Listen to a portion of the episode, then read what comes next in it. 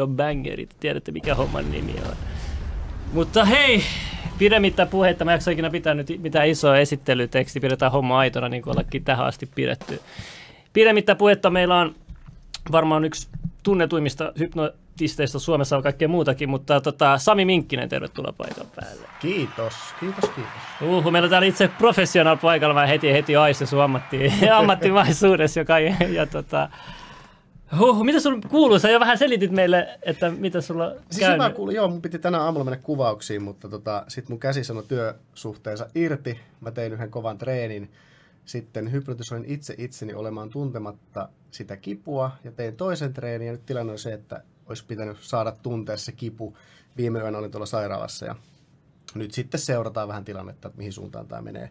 Laitoin tämmöisen rannekkeen, että jos tämä käsi turpoo, niin sitten mä tiedän tästä, että milloin pitää mennä. Niin, toihan on ihan hyvä veto itse asiassa. Tämä on hyvä, joo. Se on vähän turvonnut, mutta ei mitään semmoista infernaalista kipua vaan koko ajan, mutta, mutta ei se mitään semmoista sattuu.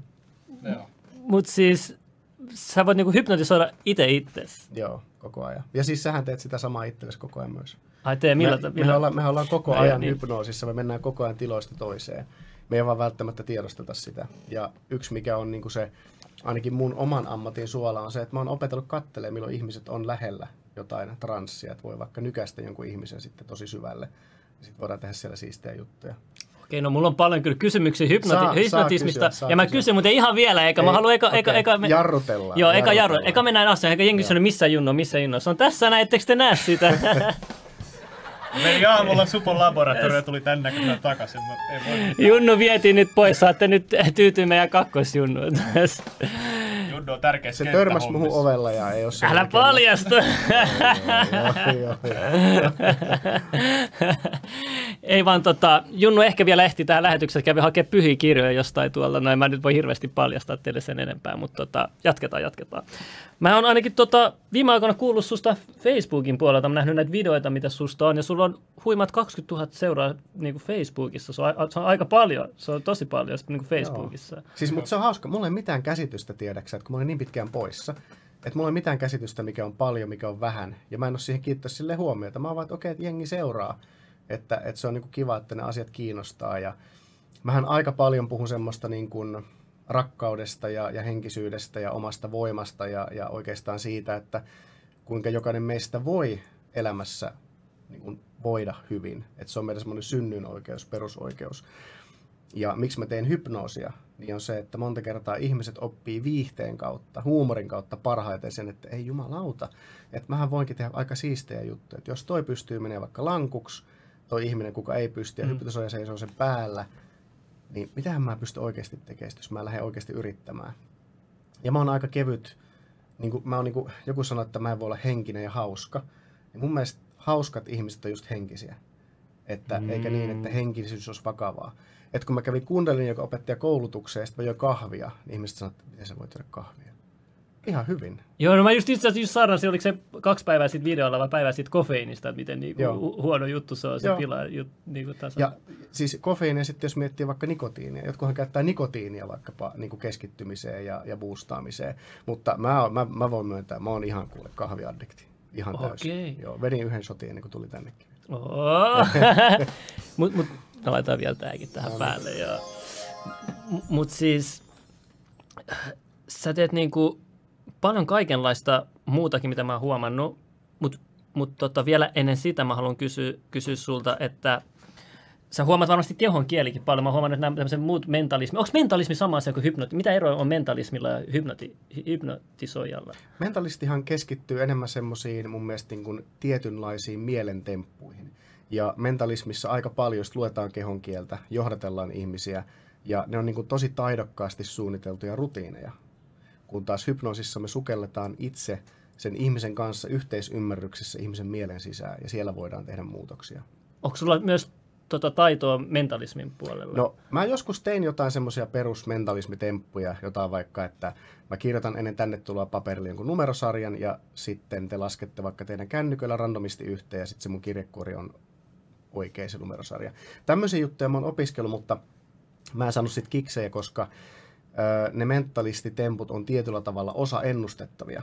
Että mä tiedän, että se onnistuu lähes aina. Mm. Mutta hypnoosista mä en tiedä. Mä, mä niin kuin sillä tavalla tykkäilen reunalla, koska mä en ikinä tiedä, mitä tapahtuu. Mä en ikinä tiedä, miten se onnistuu, koska me ollaan kaikki erilaisia. Okei. Ja tästä kun mä kuulun, jotkut esim. mentalistit on silleen, että ne ei mene noihin niin esoteerisiin puoleen ja noihin henkisyyteen, energiajuttuihin, mutta sulla selvästi sä vähän niin kuin kallistut, ehkä nojaudut siihen, siihen päin. Tosi vahvasti. Joo. Tosi vahvasti. Onko tässä skenestä sit paljon tämmöisiä, jotka menee tähän samaan suuntaan kuin sinä, vai onko ne semmoisia, että ne on itsekin skeptikoja, niin kuin Den, Darren Brown ja tällaiset? Niin kuin... Ja Peti Poskiparakin taitaa olla mentalisti, tosi tunnettu skeptikko tieteen ja hyvä tyyppi, tunnen, tunnen Peten hyvin. Öö, mä en tiedä, siis mä en, mä en hirveästi pidä kirjaa, että mitä ulkopuolella tapahtuu, että mä vaan jotenkin, että mä teen mun juttua ja ne, ketkä tykkää, niin tykkää ja ne, ketkä ei tykkää, niin ei tykkää. Okay. Että, että kyllä musta saa mielipiteitäkin irti, mutta mä tykkään sen, mä niin kuin haluan, että ihminen muodostaa aina oman mielipiteensä. Että et, et multa ei saa niin kuin sitä, että teen näin, teen näin, koska mä en voi tietää, mikä on sulle hyväksi. Mä uskon sen, että jokaisesta ihmisestä löytyy tosi vahvasti se oma totuus, jos me maltetaan pysähtyä ja kuunnella. Ja pysähtymisessä auttaa hirveän usein just se vaikka meditaatio tai hypnoosi. Että me päästään pois tästä elämän härdellistä ja tästä illuusiosta ja kuplasta, mitä tämä, tämä oikeastaan on enemmän. no mitä sä pystyt nyt meidän asusta ja kehon kielestä kertoo meistä? Pystytkö sä niin analysoimaan tuolla? No siis noin? Kehon kielihän kertoo, se on aina hetkestä kiinni ja pitäisi tuntea enemmän, mutta sulla on tosi rento avoin kehon kieli ja niin sullakin. Tässä on mun mielestä hyvä, rento, lepposa fiilis, te molemmat hengitätte varsin rauhallisesti, eli te ette ole ensimmäistä kertaa niin kuin, pappia kyydissä. Sulla oli pientä ehkä jännitystä siinä vähän semmoista hetkiä, mitä helvettiä tässä tapahtuu. Mä oon reunassa. Niin, mutta, mutta no hätä. Ja, ja sitten se, että kun sä teit tämänkin eleen, niin se oli selkeä, että hei, wow, wow, stop, stop, stop, että älä mene vielä eteenpäin. Ja mm. tämmöisiä pikkujuttuja. Sitten sun silmistä näkee vähän, että onko enemmän niin kuin mielikuvia pyörittelevä ihminen vai onko sä, sä sisäistä keskustelua vai käykö tunteissa. Ja, ja, ja. ja, ja sitten tämäkin ele kertoo jotain, mutta en kerro sen tarkemmin. Koska sitten ihmiset tulee ihan hermoheikoiksi, jos mä rupean tarkkailemaan ja pointtaamaan, että sä voit ajaa ihmiset hulluuden partaan, että jengi istuu näin. Niin, että mä en niin kuin ikinä tuo sitä esiin. Uskaltaa kukaan valehdella hypnotisoijalle? Uskaltaa. Joo, anna palaa saa, saa valehdella.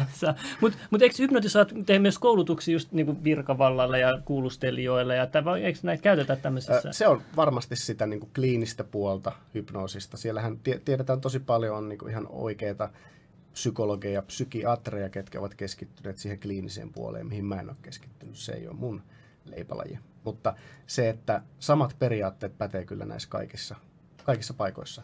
Mielenkiintoinen maailma, mutta se, että jos vaikkapa hypnotisoidaan rikoksen uhri tai rikollinen, niin on tosi vaikea niin kuin verifioida, että onko tämä totta vai ei.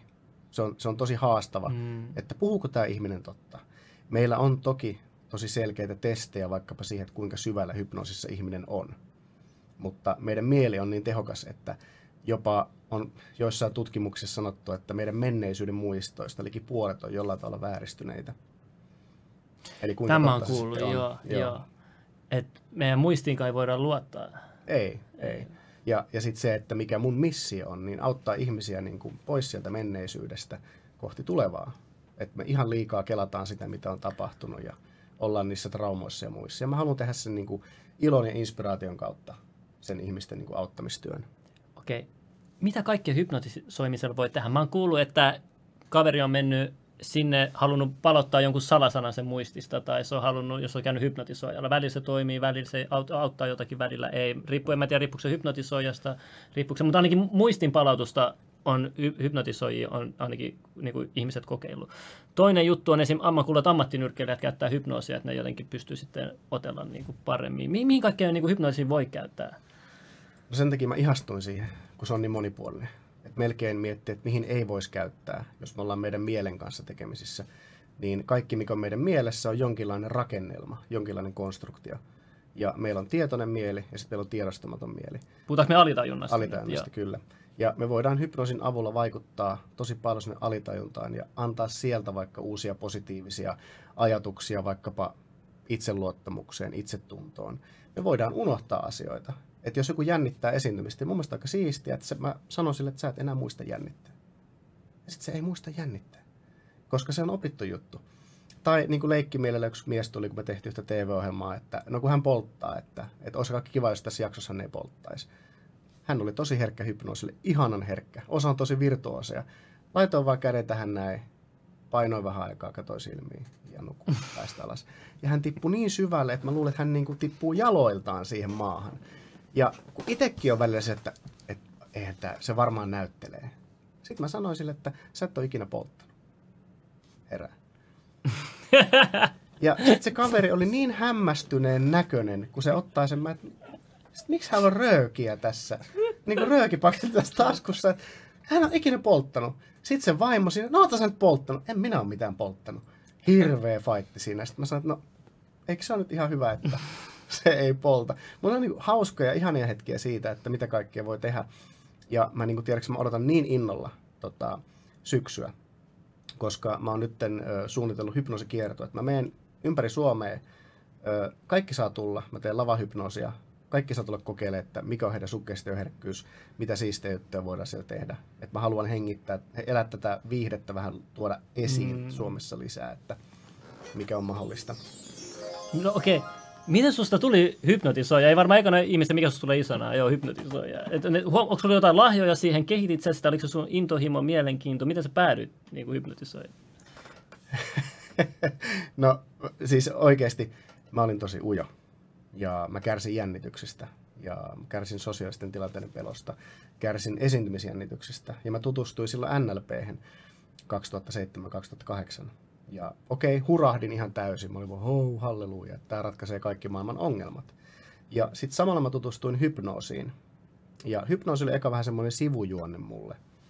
Mutta sitten mä lähdin menemään enemmän siihen hypnoosisuuntaan ja aloin huomaamaan, että tällä voidaan tehdä tosi nopeasti tosi isoja muutoksia. Vaikkapa se mun oma muutos siitä hikoilevasta jännittäjästä, sosiaalisten tilanteiden pelkääjästä. Yksi harjoitus ja mun elämäni suurin pelko poistui. Ja kun mä oon tosi tiedäksä itsepäinen, ja mä oon tosi semmoinen, että mä oon tosi vaikea vakuuttaa mistään. Että, että mua on tosi vaikea hypnotisoida. Mutta mä sitten myös meen tosi syvälle, jos mä haluan. Okei, kun sä puhut syvälle, kun me tiedetään, että meillä on alitajunta, mutta toinen, mitä ihminen unohtaa, on syvätajunta. Mm. Että meillä on kolme eri tajuntaa. Niin liittyykö sit, onko syvätajuntakin hypnotisoimisessa, käytetäänkö sitä ollenkaan, kun on niin kuin unconscious, conscious ja subconscious? Joo. Hypnoosin tasot menee vähän eri tavalla. Aha, okay. eli, eli ne ei sinänsä liity, mutta ne kaikki tasot, mitä syvemmälle me mennään hypnoosissa, vaikuttaa aina sinne alitajuisiin tasoihin ja siellä voidaan tehdä tosi isoja muutoksia, niin kuin mulla siihen jännityksen poistamiseen.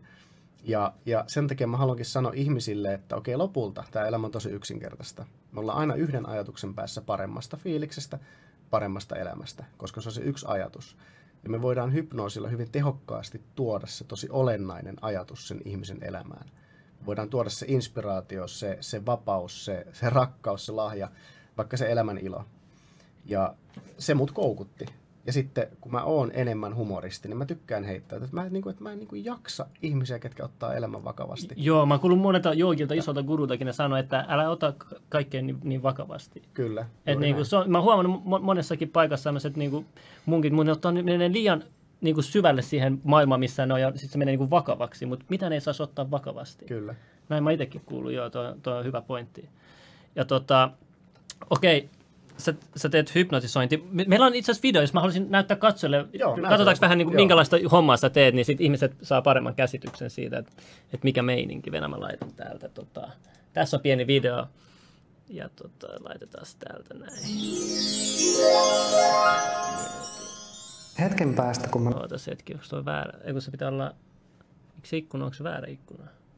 Vai miksi se näyttää mustaa? Venää. Laitetaan toinen ikkuna täältä. Eikö tää on countdown.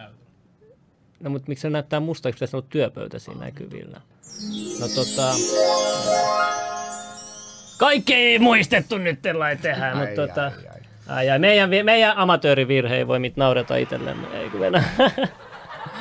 Mutta on hyvä. Ei, mitä, mitä väliä? No okay. ei, ei, se on niin vakavaa. Kyllä sit lähtee. Lopulta, lopulta se lähtee. Oota, kun täältä, täältähän voidaan laittaa joku näistä ikkunoista. Joo, tässä. No niin, tää, tää mennään pikkuikkunalla. Mä napsautan sormia. Sulla on vähän käsittämättömän hauskaa. Ihan mitä tahansa mä sanon. Kaksi kolme. Herää. Hyvin menee. En jatka vaan. Pahvilaatikko. Kukka.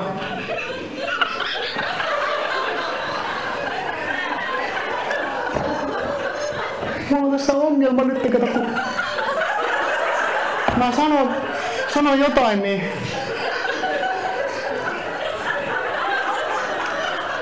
Nämä on näitä tämmösiä pahvilaatikko ongelmia. Ja hetken päästä, kun lasken kolmeen, täysin läsnä, täysin rauhallinen. Ja ihmettelet, miksi mun jutut on yhtä hauskaa. Yksi, kaksi, kolme, herä. Mites toi pahvilaatikko? Naiset ei osaa päättää, mutta pahvilaatikko hauska vai ei? siis, siis mitä niinku tosta, niinku ihmiset niinku, Mä haluan puhua niinku tästä tieteellisestä aspektista. Moni pitää niinku tämmöisiä niinku feikkeinä, koska tämä näyttää niin epätodelliselta asialta. Joo. mut, mut niinku, on tehty tu, kuitenkin tutkimuksia näistä asioista ja on, mä oon nähnyt just, just näitä muistinpalautusjuttuja hypnoosilla. Mä oon nähnyt, miten hypnoosilla voi jopa, no kaikenlaista tehdä, mutta mut niinku, haluatko kertoa, että niinku, miten toi niinku toimii? Yleensä tämmöinen niin perusväite just on, mikä mun mielestä on ihanaa, että ihmiset ei välttämättä huomaa tätä paradoksia, on se, että sanotaan, että hypnoosi ei toimi, okei, okay? Ja sitten sen jälkeen sanotaan samassa hengenvedossa, että hypnoosi on vaarallista. No, ihan hirveä paradoksi mun mielestä, jos joku ei toimi, miten se on vaarallista. Eli silloinhan, jos puhutaan tieteellisestä hypnoosista, niin sanotaan, että toi ei ole totta, toi on feikkiä, ja sitten yhtäkkiä sama että se on tosi vaarallista. Niin silloinhan tiedetään jo, että okei, tää, tässä joku vähän ehkä haisee. Eli tosiasia on se, että hypnoosi on hirveän, hirveän vanha, niin kuin tosi paljon käytetty menetelmä. Ja sitä on tutkittu tosi paljon. Ja jotkut ihmiset on tosi herkkiä hypnoosille, joillakin on aivot tottuneet menemään tosi nopeasti siihen rentoon tilaan, ja niitä hypnoosin semmoisia esiasteita voi nähdä vaikka ihmisten silmistä, ihmisten eleistä, mutta lopulta sitten se selviää vaan testaamalla, että mikä on sen ihmisen herkkyys ja kyky lähteä kokeilemaan, koska hypnoosi on aina kahdensuuntainen prosessi. Eli sulla täytyy antaa mulle lupa, että hei, voiko mä hypnotisoida sut? Tai mä kysyn, että hei, haluatko lähteä hypnoosiin? Ihminen sanoo kyllä, niin me ollaan jo puolimatkassa sille. Mm. Eli, eli se, se niin tapahtuu yhteisymmärryksessä sen hypnotisoijan kanssa. Ja jos on kova vastustus, jos ollaan vastentahtoisia, niin en mä silloin lähde tekemään yhtään mitään, koska ei mun ole tarkoituskaan ketään vasten tahtoa lähteä manipuloimaan tai Mutta eikö hypnotisoimaan. hypnoosi just voida käyttää hyväksi? No, eikö eikö nyt mennä siihen? Mä haluan kysyä jutun. Joo.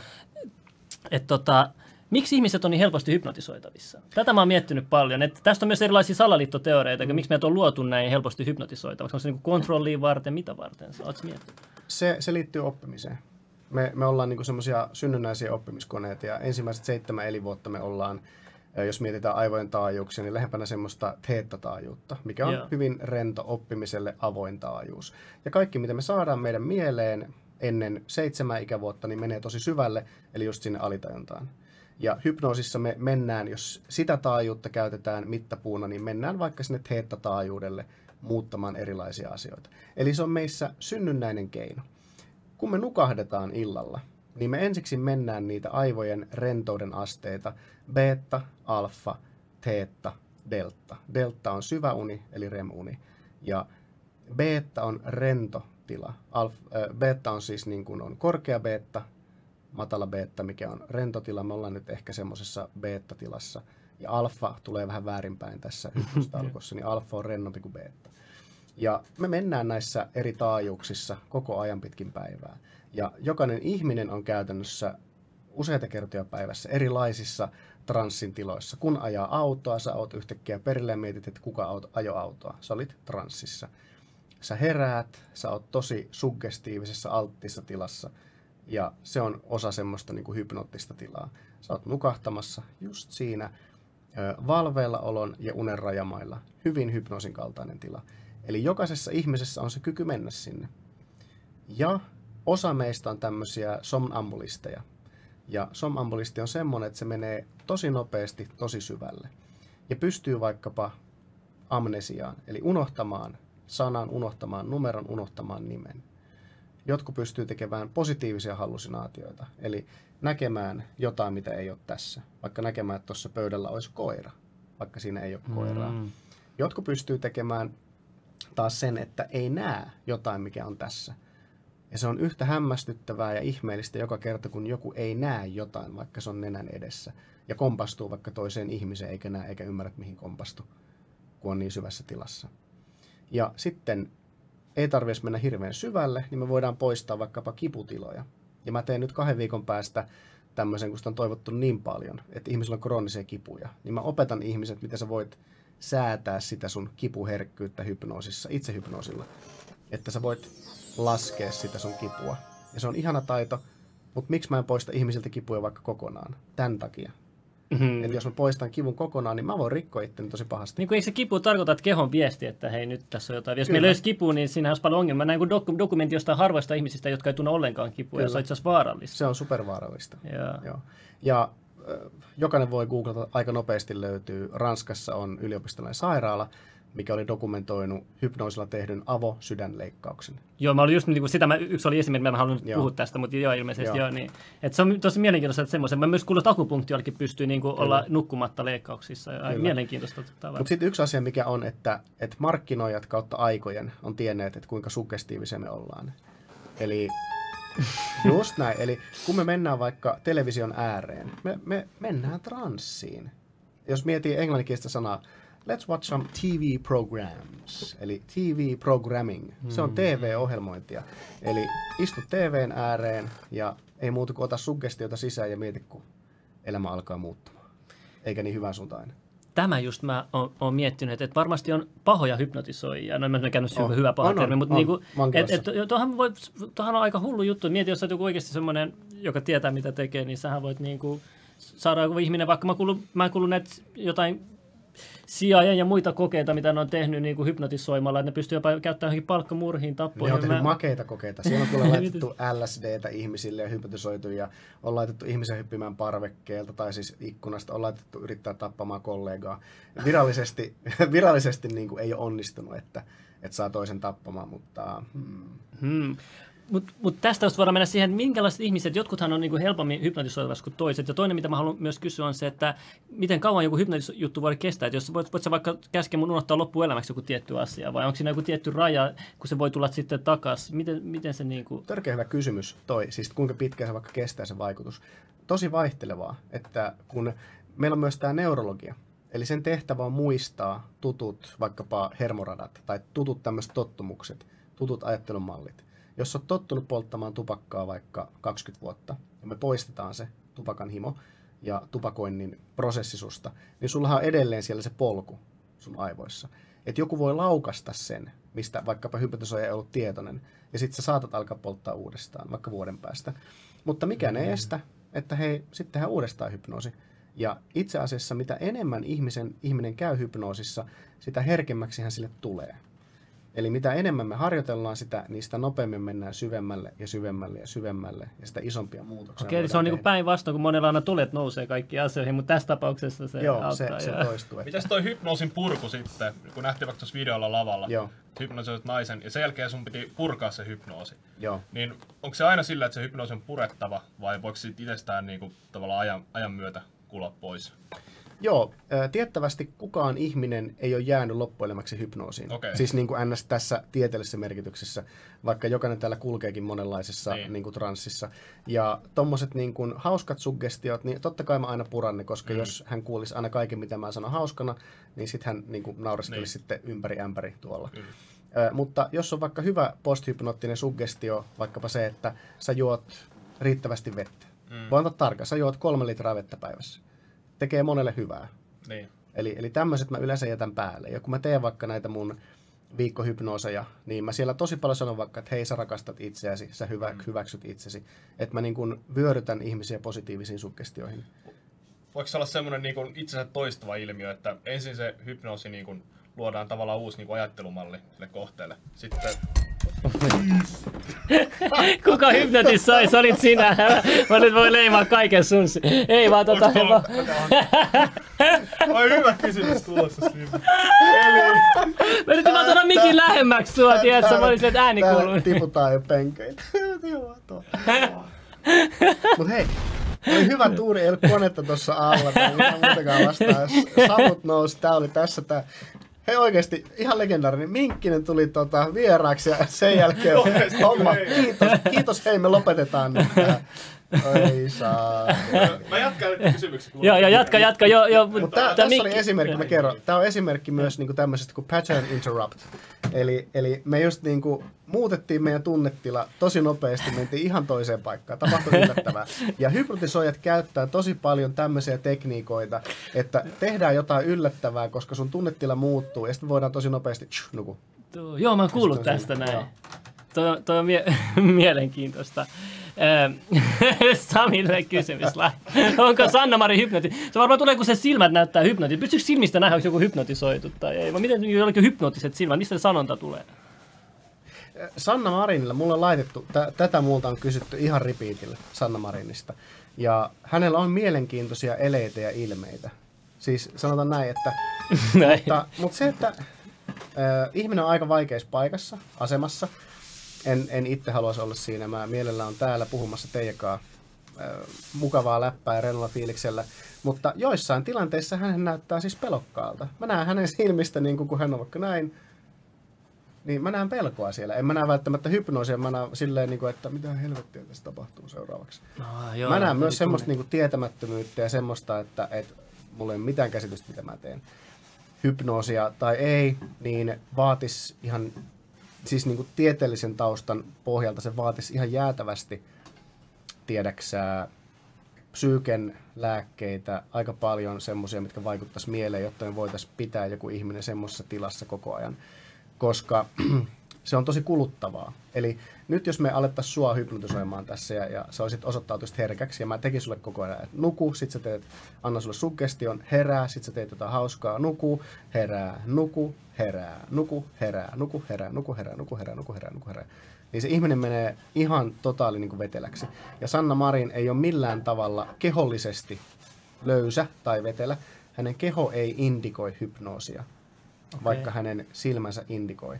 Että sanoisin, että siinä ei ole kyse niin kuin puhtaasti siitä ainakaan, vaan, voisi sanoa että ihan normaalista niin kuin tunnetilojen vaihtelusta. Ja sitten mikä täytyy muistaa, että kaikki on mediaa. Et ihmiset pitäisi ymmärtää, että et ei ole, niin kuin, erikseen ei ole semmoista hyvää mediaa, että mä en vaikuta suhun, mä oon hyvä media. Ei ole erikseen, mä vaikutan suhun mediaa, vaan aina kun me katsotaan jotain, aina meihin vaikutetaan. Sen takia mä oon niin tosi kriittinen, ihan sama mitä tietoa mulle annetaan, niin mä katson, että no mitä suggestioita nämä antaa.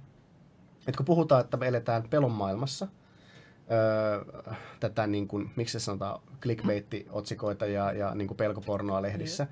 No okei, mä näen iltasanomis pel- pelkopornoa, sitten mä näen jonkin toisen ihmisen feedissä, kuinka hän kritisoi pelkopornoa sillä, että tehdään pelkopornoa, niin hän tekee itse itse just sitä samaa. Että se, mehän tehdään sitä koko ajan. Helpoin tapa lopettaa kaikkien lehtien, kaikkien medioiden valta on yksinkertaisesti lakata katsomasta niitä, lakata jakamasta, lakata jakamasta myös omia juttuja. Mutta mistä ihmiset saa uutiset, se on se ongelma. No tässä. siinä se just onkin, että sitten pitäisi osata miettiä, että mitä mä otan sisään. Eli aina meihin vaikutetaan, vaikka se intentio olisi hyvä. Niin kun just esimerkiksi mulla on frendi, joka ei seuraa ollenkaan uutisia. Joo. Ja sai tietää tuosta VR-junalakosta, kun se oli siellä paikan päällä, että hei, missä Joo. junat on. Et, et, niin kuin Ja, tämän takia hei, ihmiset. ja kaikki hyvin. Niin, no, no, Eikö ja, nyt ja, hyvin? saa kyllä. se- So fucking what? Aika ei vitsi, VR ei kuulekaan tänään. No niin nyt mä annan sulle sun puhua, No nyt se niin, sun kysymys. Joo, sori, mä, pitää- mä, mä tuoda mikin lähemmäksi oikeasti, mä oon yrittänyt Nyt mitään. varmasti. Ja- ja- Niin, ei mitään. Mä mietin vaan sitä just, että jos sä vaikka hypnotisoit jollekin, että just että lopetat tupakan polta. Joo. Ja sitten käytetään päälle, että sitä ei pureta. Aloita tupakan poltto. Pitää olla varma. Mä autan. Ne. Hirveä Niin, tota- himo röökata. Voiko se olla sillä, että se vaikka niinku on voimassa se niinku hypnoottinen vaikutus vaikka muutaman päivän. Ja sen Joo. jälkeen sitä tulee niinku tapa, mitä se ihminen alkaa niinku toistamalla tavallaan vahvistamaan. Joo, eli se on itse asiassa aika tärkeää, että se ihminen voi sitä itse nimenomaisesti toistamalla vahvistaa. Ja yleensä mä annan aina ohjeet. Että jos mulla on vaikka joku hypnoosi äänite, niin mä sit, hei, kuuntele tätä niin monta kertaa päivässä kuin haluat. Ja tätäkin kysytään paljon, että onko siitä haittaa, jos mä kuuntelen jotain positiivista sanomaa niin kuin useasti. Mä sit, ei ole. Ei siitä ole mitään haittaa. Että se menee sitten syvemmälle sinne alitajuntaan ja mä ohjelmoin itseäni positiivisesti sillä tavalla sitten. Niin just. Kyllä. Joo. Ja mä kuulin tuosta röökijutusta, yksi kuru sanoi, että jos haluaa lopettaa röökin, niin esität, että sä poltat röökin, kun se on se hengittäminen, mikä saa sut rennoksi. Se... Joo, siis se tiedätkö, se, joo ja kyllä. Ja kaikki aineet, mitä me ollaan ikinä otettu, niin me voidaan toistaa niiden aiheuttamat vaikutukset meidän kehossa ilman, että me otetaan alkoholi, öö, mitkä tahansa päihteet. Ai dänkkikin. Ihan siis kaikki. Me kerran otettiin yksi nainen, kuka oli joskus vetänyt ekstaasia, ja otettiin hänen ekstaasikokemus, siirrettiin se toiseen naiseen, ja se tuli ihan pöllyyn. No Oho. nyt ollaan kyllä Joo. siisteillä jutuilla. Tämä oli Lontoossa yhdessä koulutuksessa. Se oli, mä olin vaan niin kuin, että mitä täällä tapahtuu, koska se ihminen nousi pöydälle ja alkoi pitää semmoisia bileitä, että sitten se täytyy siitä lopulta rauhoittaa ja, ja purkaa se juttu hitaasti.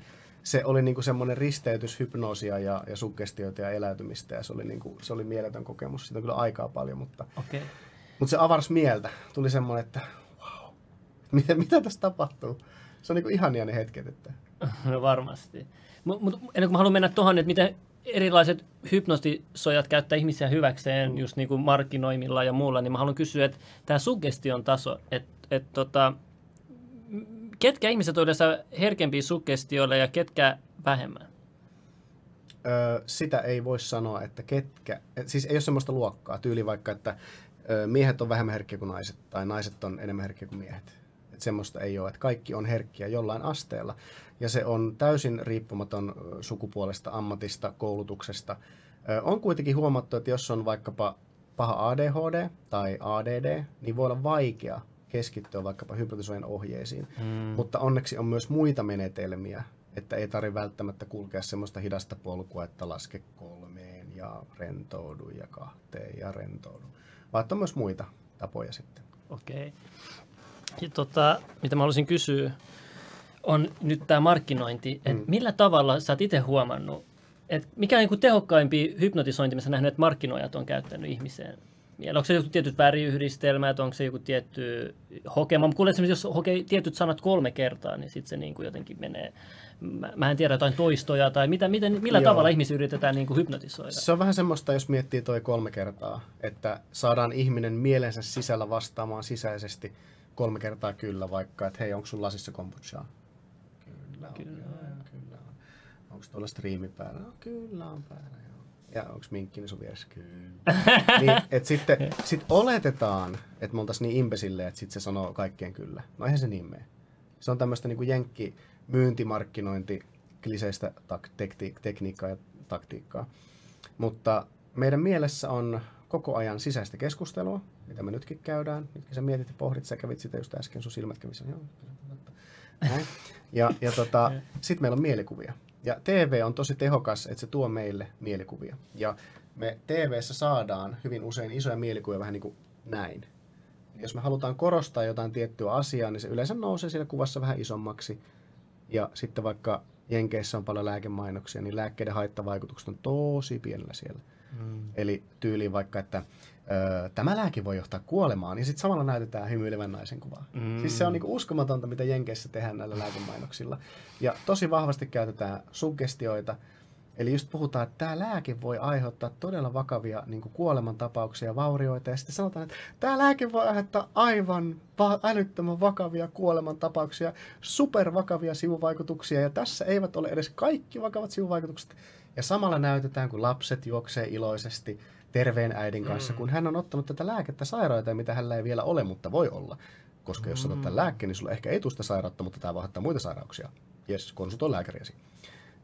Ja huomasit, että mä muutin tämän ään, ääntä. Eli just se, että millä äänellä me sanotaan.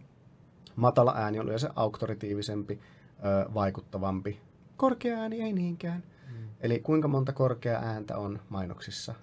Ei kovin montaa. Mm. Vaan sillä on aina joku lempeä, miellyttävä. Me halutaan viedä ihminen hyvään tunnetilaan. Koska kun sä oot hyvässä tunnetilassa, niin silloin se, mitä sä näet, menee sun mieleen siihen kohtaan, että kun sä näet seuraavan kerran kaupassa ton kombuchan tai vesipullon, niin sulle tulee siitä alitoisesti hyvä fiilis ja sua on alettu ohjaamaan ostamaan jotain. Valion maitomainokset, Teemu Selänne, ai että tämä maito on hyvää. Se, kuule, se maito tulee sieltä sitä jotain pitkin ja sitten sä juot sitä, niin mä muistan edelleen 80-luvun lapsena Teemu Selänteen maitomainokset. Ja mulle jäi siitä, maito on hyvää, maitoa pitää juoda koko ajan. Enkä mä juo maitoa joskus salaa. Okei.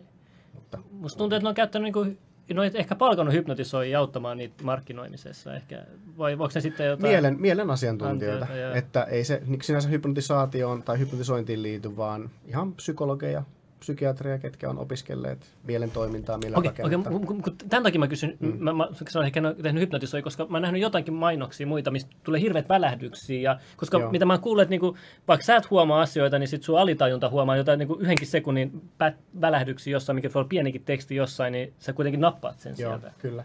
Alitajunta käytännössä varastoi koko ajan kaiken tiedon, ja me ei huomata siitä kuin murto-osa.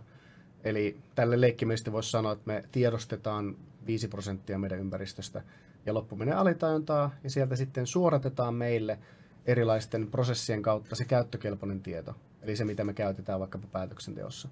Ja jos me tiedetään ihmisen päätöksenteon strategia mielessä, niin mä voin kertoa sulle asiat siinä järjestyksessä, mikä on sulle ok, riippumatta siitä, mikä on se asia, mitä sä haluat. Ja tässä nämä markkinat on, on, on niin onnistuneet tosi hyvin, että niillä on aika paljon dataa, jos puhutaan tästä big datasta. Eli meillä on tosi paljon dataa ihmisten käyttäytymisestä. Ja me mennään aika lailla vähän samalla tavalla kuin Googlen navigaattori tietää tosi tarkkaan minuutin tarkkuudella kelloista riippumatta, että milloin perillä keskimäärin. Niin samalla tavalla on meillä tosi paljon dataa ihmisen mielen toiminnasta. Ja sitä käytetään koko ajan hyväksi, että mikä, on, mikä menee positiiviseen mieleen ja mikä menee negatiiviseen mieleen ja, ja niiden kanssa tasapainotetaan. Että, ja sitä, sitä on tehty koko ajan. Ja sodissa käytetään tosi paljon sitä propagandaa. Voittaja kirjoittaa historian. Joo, se me ollaan se on- huomattu se on- kyllä, eikö niin? Ja- Kyllä. Ja mä aina jotenkin korostan ihmisiä niin kuin lähdekriittisyyteen, että, että ihan turha uskoa, mitä mä tässä jauhan. Että tämä nykymaailma on erilainen siinä mielessä, että meillä on kaikki tieto koko ajan saatavissa. Koko ajan kaikki tieto. Niin kuin yhden näppäimen päässä. Joo. Ja joku laittoi, kiitos lahjoituksesta herra Metso. Puhukaa jossain vaiheessa median tuottamasta massahypnoosista ja kognitiivisesta dissonanssista. Joo, tässä Todella hyvä toi. Joo. laitettu. Mutta mut siinä kun mä huomannut, just esimerkiksi Disneyn pätkissä näkyy, saattaa pikku pätkä tulla seksana tai joku tällainen. Et, et voiko, voiko mä nyt, jos mä laitan vaikka mun musavideoihin, mä laitan vaikka yhden sekunnin vilkahdus, josta vaikka seks tai jotain, niin sitten se saa ihmisen jotenkin kiimasemmaksi tai jotenkin seksuaalisemmaksi. Mä, miksi niitä laitetaan tolleen niin kuin, pikku välkähdyksiä, jotain, jotain viestejä? Se on outoa. Se on outoa. Siis mun mielestä Joo. ihan erittäin outoa. Ja sen mä tiedän, että näitähän on tehty niin kuin aikojen alusta saakka, kun TV keksittiin, niin on kokeiltu monenlaisia tapoja vaikuttaa ihmisen mieleen. Siis se on ihan, ihan fakta. Eikö Amerikassa ollut joku semmonen, että iltauutisten aikaa, ihan silloin kun televisio tuli alun perin, muistelisin, että ainakin tämmöinen niin kuin salaliitto on edelleen netissä, että soitettiin aina kansallislaulu illalla, jos mä nyt ihan väärin muistan. Joo. Ja sitten siellä välissä näytettiin aina niin kuin sanoja ihmisille. Ne liittyy jotenkin, niin kuin, että osta tätä tuotetta tai mitä ikinä. Mutta onko niin tämmöisiä? Varmasti on. Mä itse on sitä mieltä, että se on hyvin hidasta niin kuin ohjelmointia. Mm. Et mä en itse ymmärrä, miksi mä tekisin jotain noin kökösti ja hitaasti. Että jos on jotain sanottavaa, niin mun mielestä se pitää laittaa niin kuin suoraan isolla kaikille, koska niin kuin Niin. lööpit tekee. Niissä toistetaan koko ayan tiettyjä asioita koko ajan, koko ajan, koko ajan. Ei tarvi pitää tuommoista niin piilotettua viestintää ja koko tämmöistä käyttää. Mm. että koko ajan sitä kyllä tehdään. Että, mutta mä katson itse niin vähän TVtä, että mä katson enimmäkseen just jotain Netflixistä jotain joskus kun huvittaa, mutta en mä niin kuin sinänsä seuraa niin tarkkaan enää vaikkapa uutisia tai, tai tämmöisiä. Mä, en- mä en saa siitä mitään lisäarvoa. Mä pysyn kyllä kärryillä koko ajan. Siis tämähän on niinku todella laaja ala, kun mä nyt tässä koko ajan kuunnellut ja miettinyt sillä, että onko tämä niinku sellaista, että hallinnoidaan niinku ympäristöä ja sitä niinku ilmapiiriä, vai sitten ymmärtää vähän, että miten ihminen yleensä niinku ajattelee, että miten niinku ne patternit voi ehkä mennä. Sitten mä rupesin miettimään, että sun pitää olla myös verbaalisesti todella lahjakas, että pystyt käyttämään oikeita sanoja ja yhdistelmiä niinku mielikuvien luomiseksi. Mehän kuitenkin ajatellaan niinku sanojen kautta, Kyllä.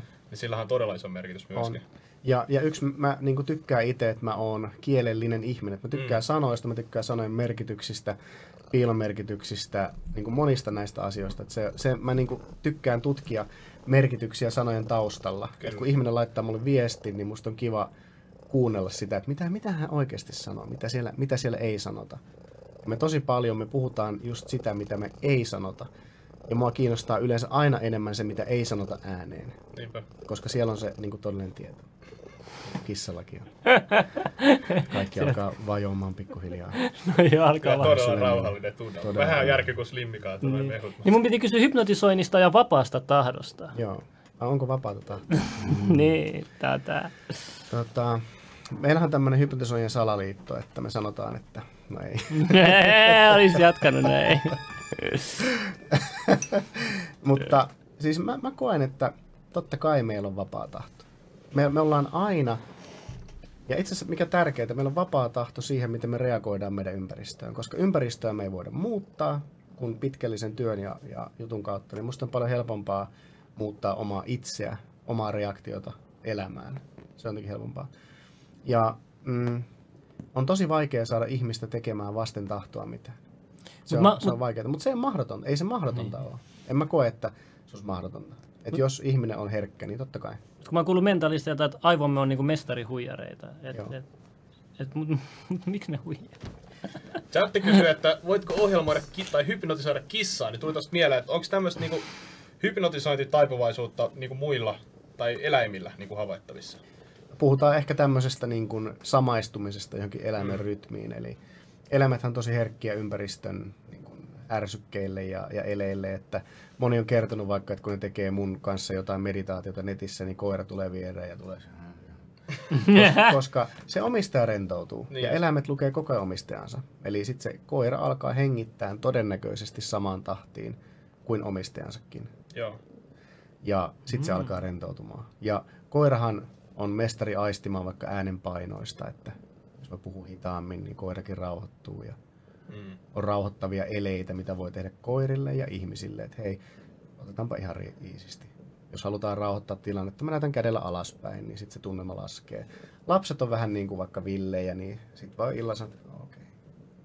Enkä mä sano mitään, että olkaa hiljaa, vaan okei, kättä alas. Joo. Se on jännä juttu, kun eläimet, moni luulee, että ne on niinku meitä alempana kaikissa asioissa, mutta energite, energitees, energisellä tasolla tuntuu, että ne ei ole, koska mm. mitä mä oon kuullut esimerkiksi, jos sä oot jännittynyt, niin esim. käärme huomaa sen. Jos sä menet niinku rennossa olotilassa, niin se käärme ei niinku tee sulle mitään. Ja sama juttu esim. ampiaiset, jos sä haluat vaikka hunaja ampiaispesästä, niin ne aisti, jos sä oot jännittynyt, ja sitten ne niinku on puolustusmekanismit päällä. Mutta sitten, ne- eli ne niinku aistii tavallaan niinku jännityksen ja energiaa, mitä niinku, ehkä nyt suurin osa mm. ihmisistä ei aisti.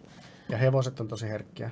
Mä oon jonkun verran valmentanut ratsastajia, niin ne niin sanoo, että, että silloin vaikka joku kilparatsastus menee tosi hyvin, kun sä oot niin samassa rytmissä sen hevosen kanssa, sen eläimen kanssa, että niin elätte ja hengitätte samaa tahtia. Sitten sen huomaa, se ratsastaja sanoo, että heti kun mennään eri rytmiin, eri aaltopituudelle, niin sitten se hevonen tekee ihan omiaan. Ja kyllä se, se vaistoaa sen, että mä itse olen siis aina ottanut tavaksi, että jos joskus vierailen hevostallilla, kun meillä lapset ratsastaa, niin yleensä mä katson, miten se hevonen hengittää ja lähestyn sitä tosi neutraalilla energialla, neutraalilla ololla ja hengittelen samaan tahtiin se pollen kanssa, niin tekee monenlaisia juttuja. En mä tiedä liittyykö se siihen, mutta monta kertaa siltä hevonen laittaa joku reaktio sitten Okei. pieraseen. Toi- Ei sillä ole niin väliä. Ei, joo. Ei, mutta kun te, mä, mä oon toivonut jo niin pitkään näissä, näissä podcastissa on joku hypnotisoija. Välillä on ollut jotain, jotka osaa näitä hypnoja, mutta ne ei sitten ole hirveästi kertonut siitä tai näyttänyt mitään. Nyt meillä on avattu hypnotissa ja mä innossani. Joo. Niin mä haluan kysyä, tuossa alussakin kysyttiin, että no slimmil hypnoosi ja muut, Joo. On paljon. Mutta mä haluaisin, mä haluaisin tiedätkö, olisiko mahdollista saada aika sut hypnotisoimaan? Mä haluan nähdä sun suggestiotaso eka. Joo, siis katsotaan sun sukkestiotaso. Eli siis ei sun tarvitse miettiä mitään, mutta onko sulla ok? Joo. Eli, eli sun ei tarvitse siis sinänsä niinku miettiä mitään. Ja ihminen joko on heti herkkä suggestiolle tai ei. Ja nyt mä testaan tässä itse asiassa sun, äh, no enpäs kerrokaan miten mä testaan. mutta tää on vähän vaikea, kun mä en voi demonstroida itse, mutta laita kädet näin yhteen ristiin. Risti, risti niin kuin sormet lomittaa, kun mä en saa laitettua mun sormia lomittaa. niin, niin. näin, laitat kädet niin kuin rukoilisit. Noin. Hyvä, tää onkin hyvä. Ja nyt nosta kädet ylös. Näin, sun tasalle. Näin, ihan tähän niin kuin lä- lähelle silmiä. Yes, just noin. Ja sitten laitat tosiaan näin ja sitten ihan puristat, että sulla, yes, toi on hyvä. Ja nyt nostat etusormet ylös siten, että ne ei kosketa toisiinsa. Ja sun pitää kädet pitää näin. Ah. Se on vähän haastavaa, se on jokaisella vähän erilainen. Saatko ne, pi- pistä käsiä vähän lähemmäs, näin, yes, hyvä. Vähän voit laskea näitä kyynärpäitä alemmas, niin sulla on vähän helpompi olla siinä. Yes, hyvä. Huomaa, kun mä sanon sulle, että laske kyynärpäitä, niin sä nostit niitä. Hmm. Mielenkiintoista. No nyt saako sormia vähän irti toisistaan? Hyvä. Älä, älä päästä niitä yhteen. Sormet irti toisistaan. Noin, hyvä. Kato sille sormien väliin. Joo, hyvä. Ja nyt hetken päästä, kun sä katsot sormien väliin, pidä ne irti toisistaan. Hyvä. Sä katsot sinne sormien väliin, niin sä huomaat, että ne alkaa lähestymään toisiaan magneetin lailla. Juuri noin hitaasti, mutta varmasti. Mitään kiirettä. Juuri noin. Hyvä. Ja sun ei tarvitse vastusta. Mä huomaan, että sä, sä perutat niitä takaisin, kun sä et halua, että ne menee yhteen. Ne menee yhteen, meillä on aikaa. Mä tiedän, että ne menee yhteen. Kun ne menee yhteen, niin sulje silmät mahdollisimman hitaasti. Ei nopeasti, vaan hitaasti. Niin hitaasti kuin mahdollista. Just noin. Eikö se ole pirullista, ne vaan menee yhteen. Ai jes. Hyvä. Ja hetken päästä mä kosketan sun käsiä hyvin nopeasti. Juuri noin. Hyvä. Just noin. Rento väsy. Juuri. Vieläkö se? Hyvä. Täysin rennoksi. Vieläkin rennoksi. Hyvä. Joka henkäys rentouttaa on syvemmälle ja syvemmälle. Ja mä otan sun kädestä kiinni. Pasta kädet irti. Just noin. Ihan rento. Just pysy täysin rentona. Hyvä. Just noin. Kuuntele vaan. Just noin. Katsotaan mitä sun käsi tekee. Hyvä. Ja hetken päästä, kun me kosketaan sun oikea kättä, niin sun käsi menee täysin veltoksissa kirjaimellisesti romahtaa tuohon sun syliin. Just noin, täysin veltoksi. Vielä, vielä, vielä. Op, stop, siinä hyvä. Yes. Hyvä. Ja hetken päästä mä lasken kolmeen ja mä otan sun kädestä kiinni ja mä nostan sun kättä ylös ja Sä avaat silmät ja katsot tänne, oot täysin hereillä. Sitten mä kerron sulle, mitä tapahtuu. YKK, yes, avaa silmät. Yes, hyvä. Noin. Nyt sun käsi meinas haluta jäädä siihen, mutta ö, tosi mielenkiintoista. Eli sä oot varmaan aika analyyttinen. Sä koko ajan mietit vähän, mitä tapahtuu. Mm. Ja nyt tämä on semmoinen juttu, että tällä mä testaan ihmisen ö, sisäistä suostuvuutta hypnoosiin.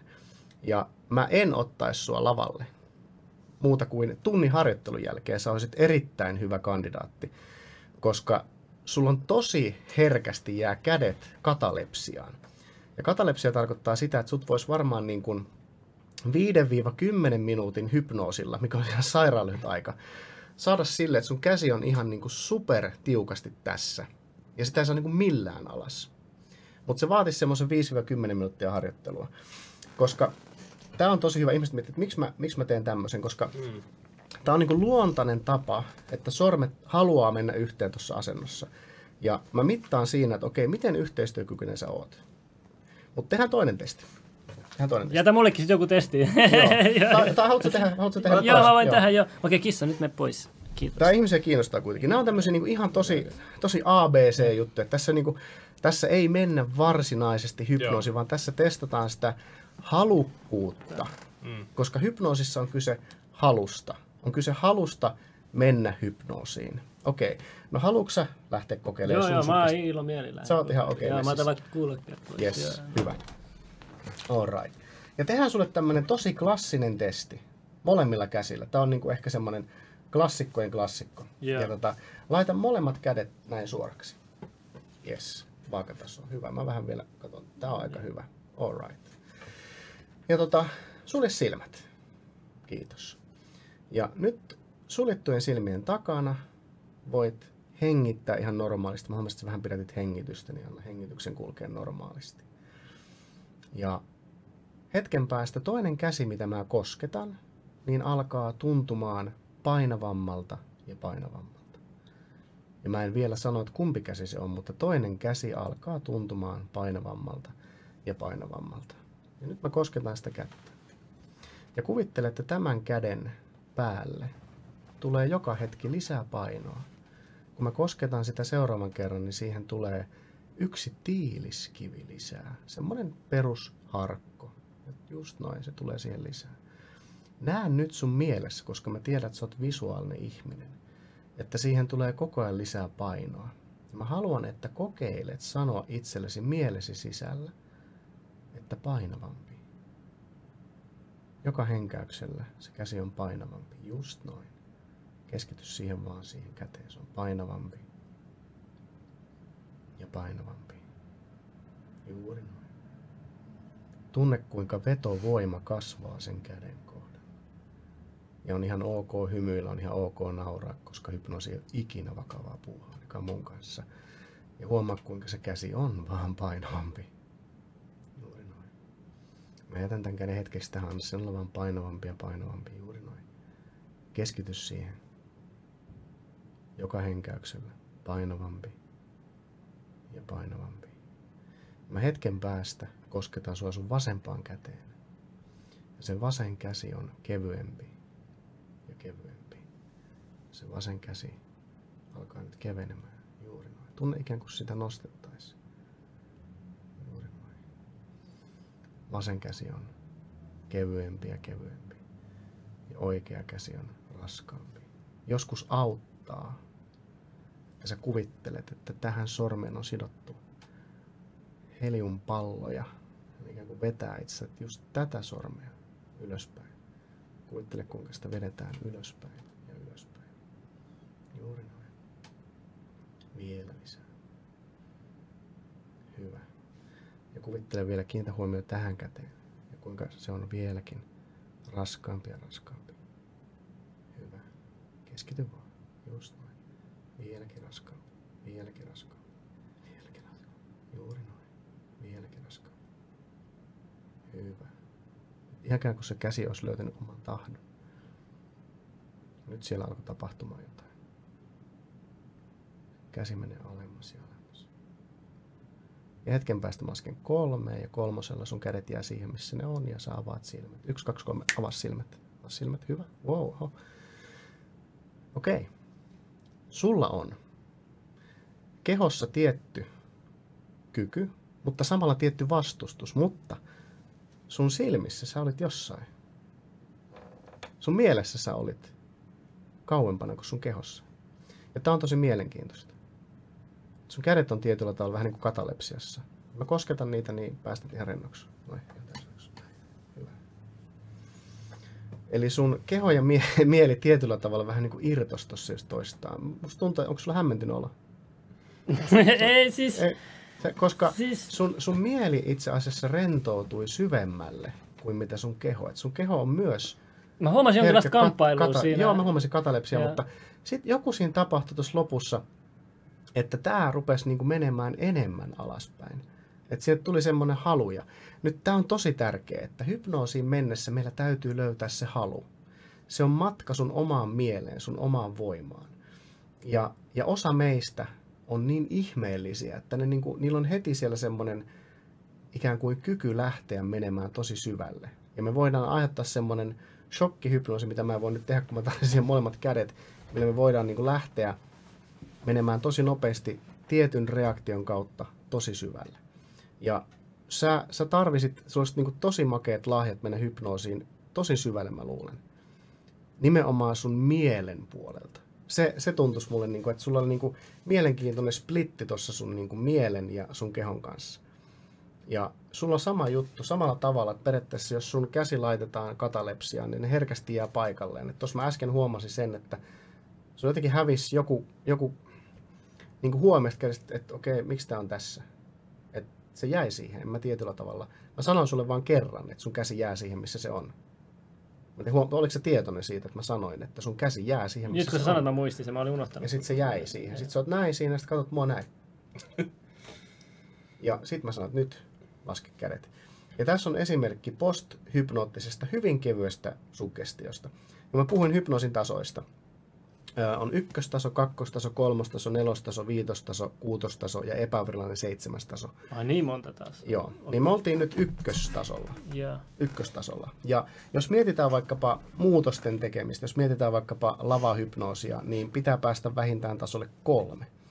Ja Onko lavahypnoosi, anna mä keskeytä, mutta onko se taso kolmonen lavahypnoosi? kolmosesta neloseen, koska jos ihminen menee liian rennoksi, niin hän ei pysty toimimaan sillä lavalla.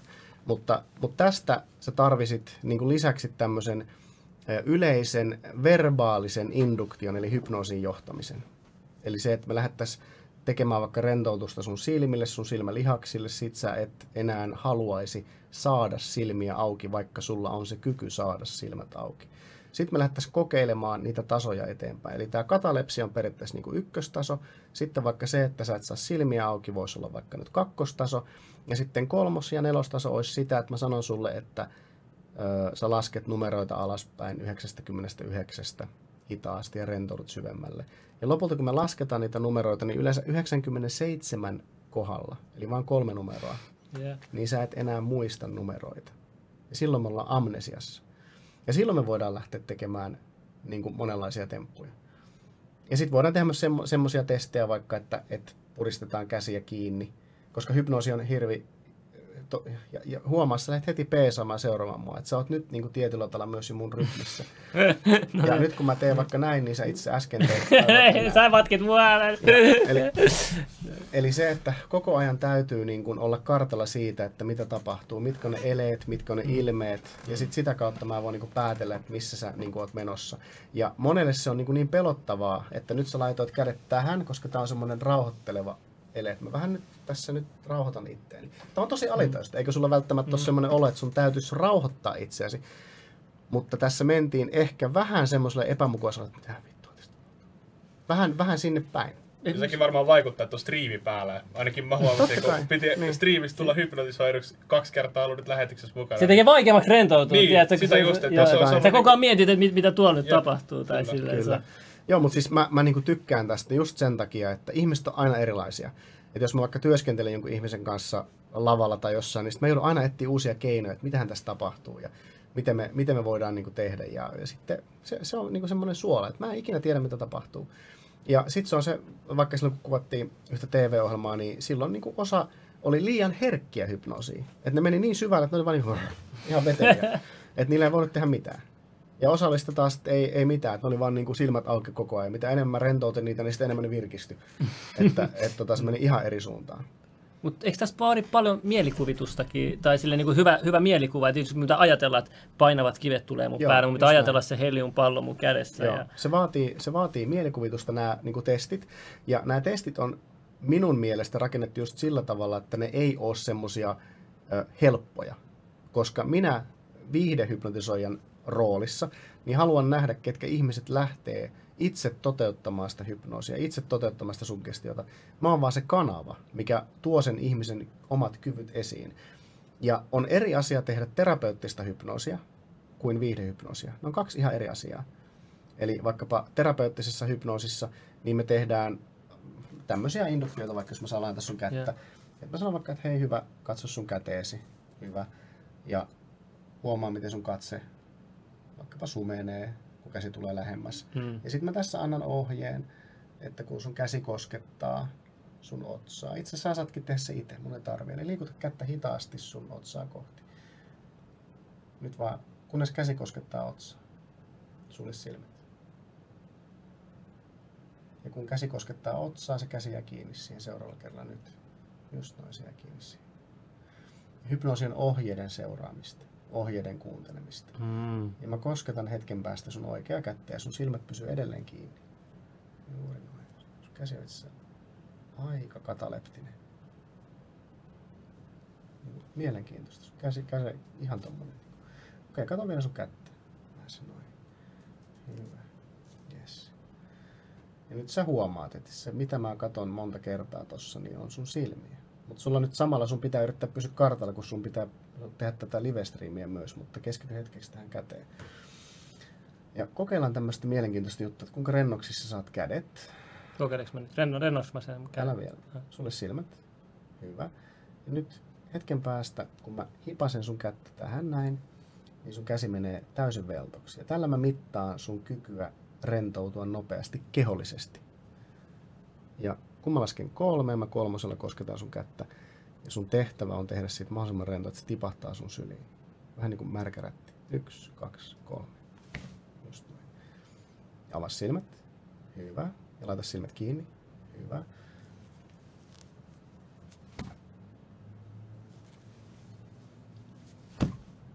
Ja avaa silmät. Hyvä. Voitaisiin tällä tavalla lähteä pumppaamaan sua niin kuin rennommaksi ja virkeämmäksi, rennommaksi ja virkeämmäksi. Ja sitten se yhtäkkiä olisikin tosi syvällä. Ja nyt se, mikä on mielenkiintoista, sun käsi jäi nyt vähän rennoksi, vaikka mä sanon, mutta nyt mä sanoin, että se pysyy tässä. Se pysyy tässä ihan täysin. Niin se pysyy siinä. Eli sä oot itse asiassa nyt enemmän suggestioherkkä, kun sä unohit tämän live-striimin, tällä ei ole mitään väliä, mitä tuolla tapahtuu, niin sä oot koko ajan herkempi. Ja nyt katso tätä, mä kosketan sitä, niin se menee vielä rennommaksi. Katso tosi tarkkaan. Ja muista, tämä on sun juttu. Ei mun, Joo, joo. sun juttu.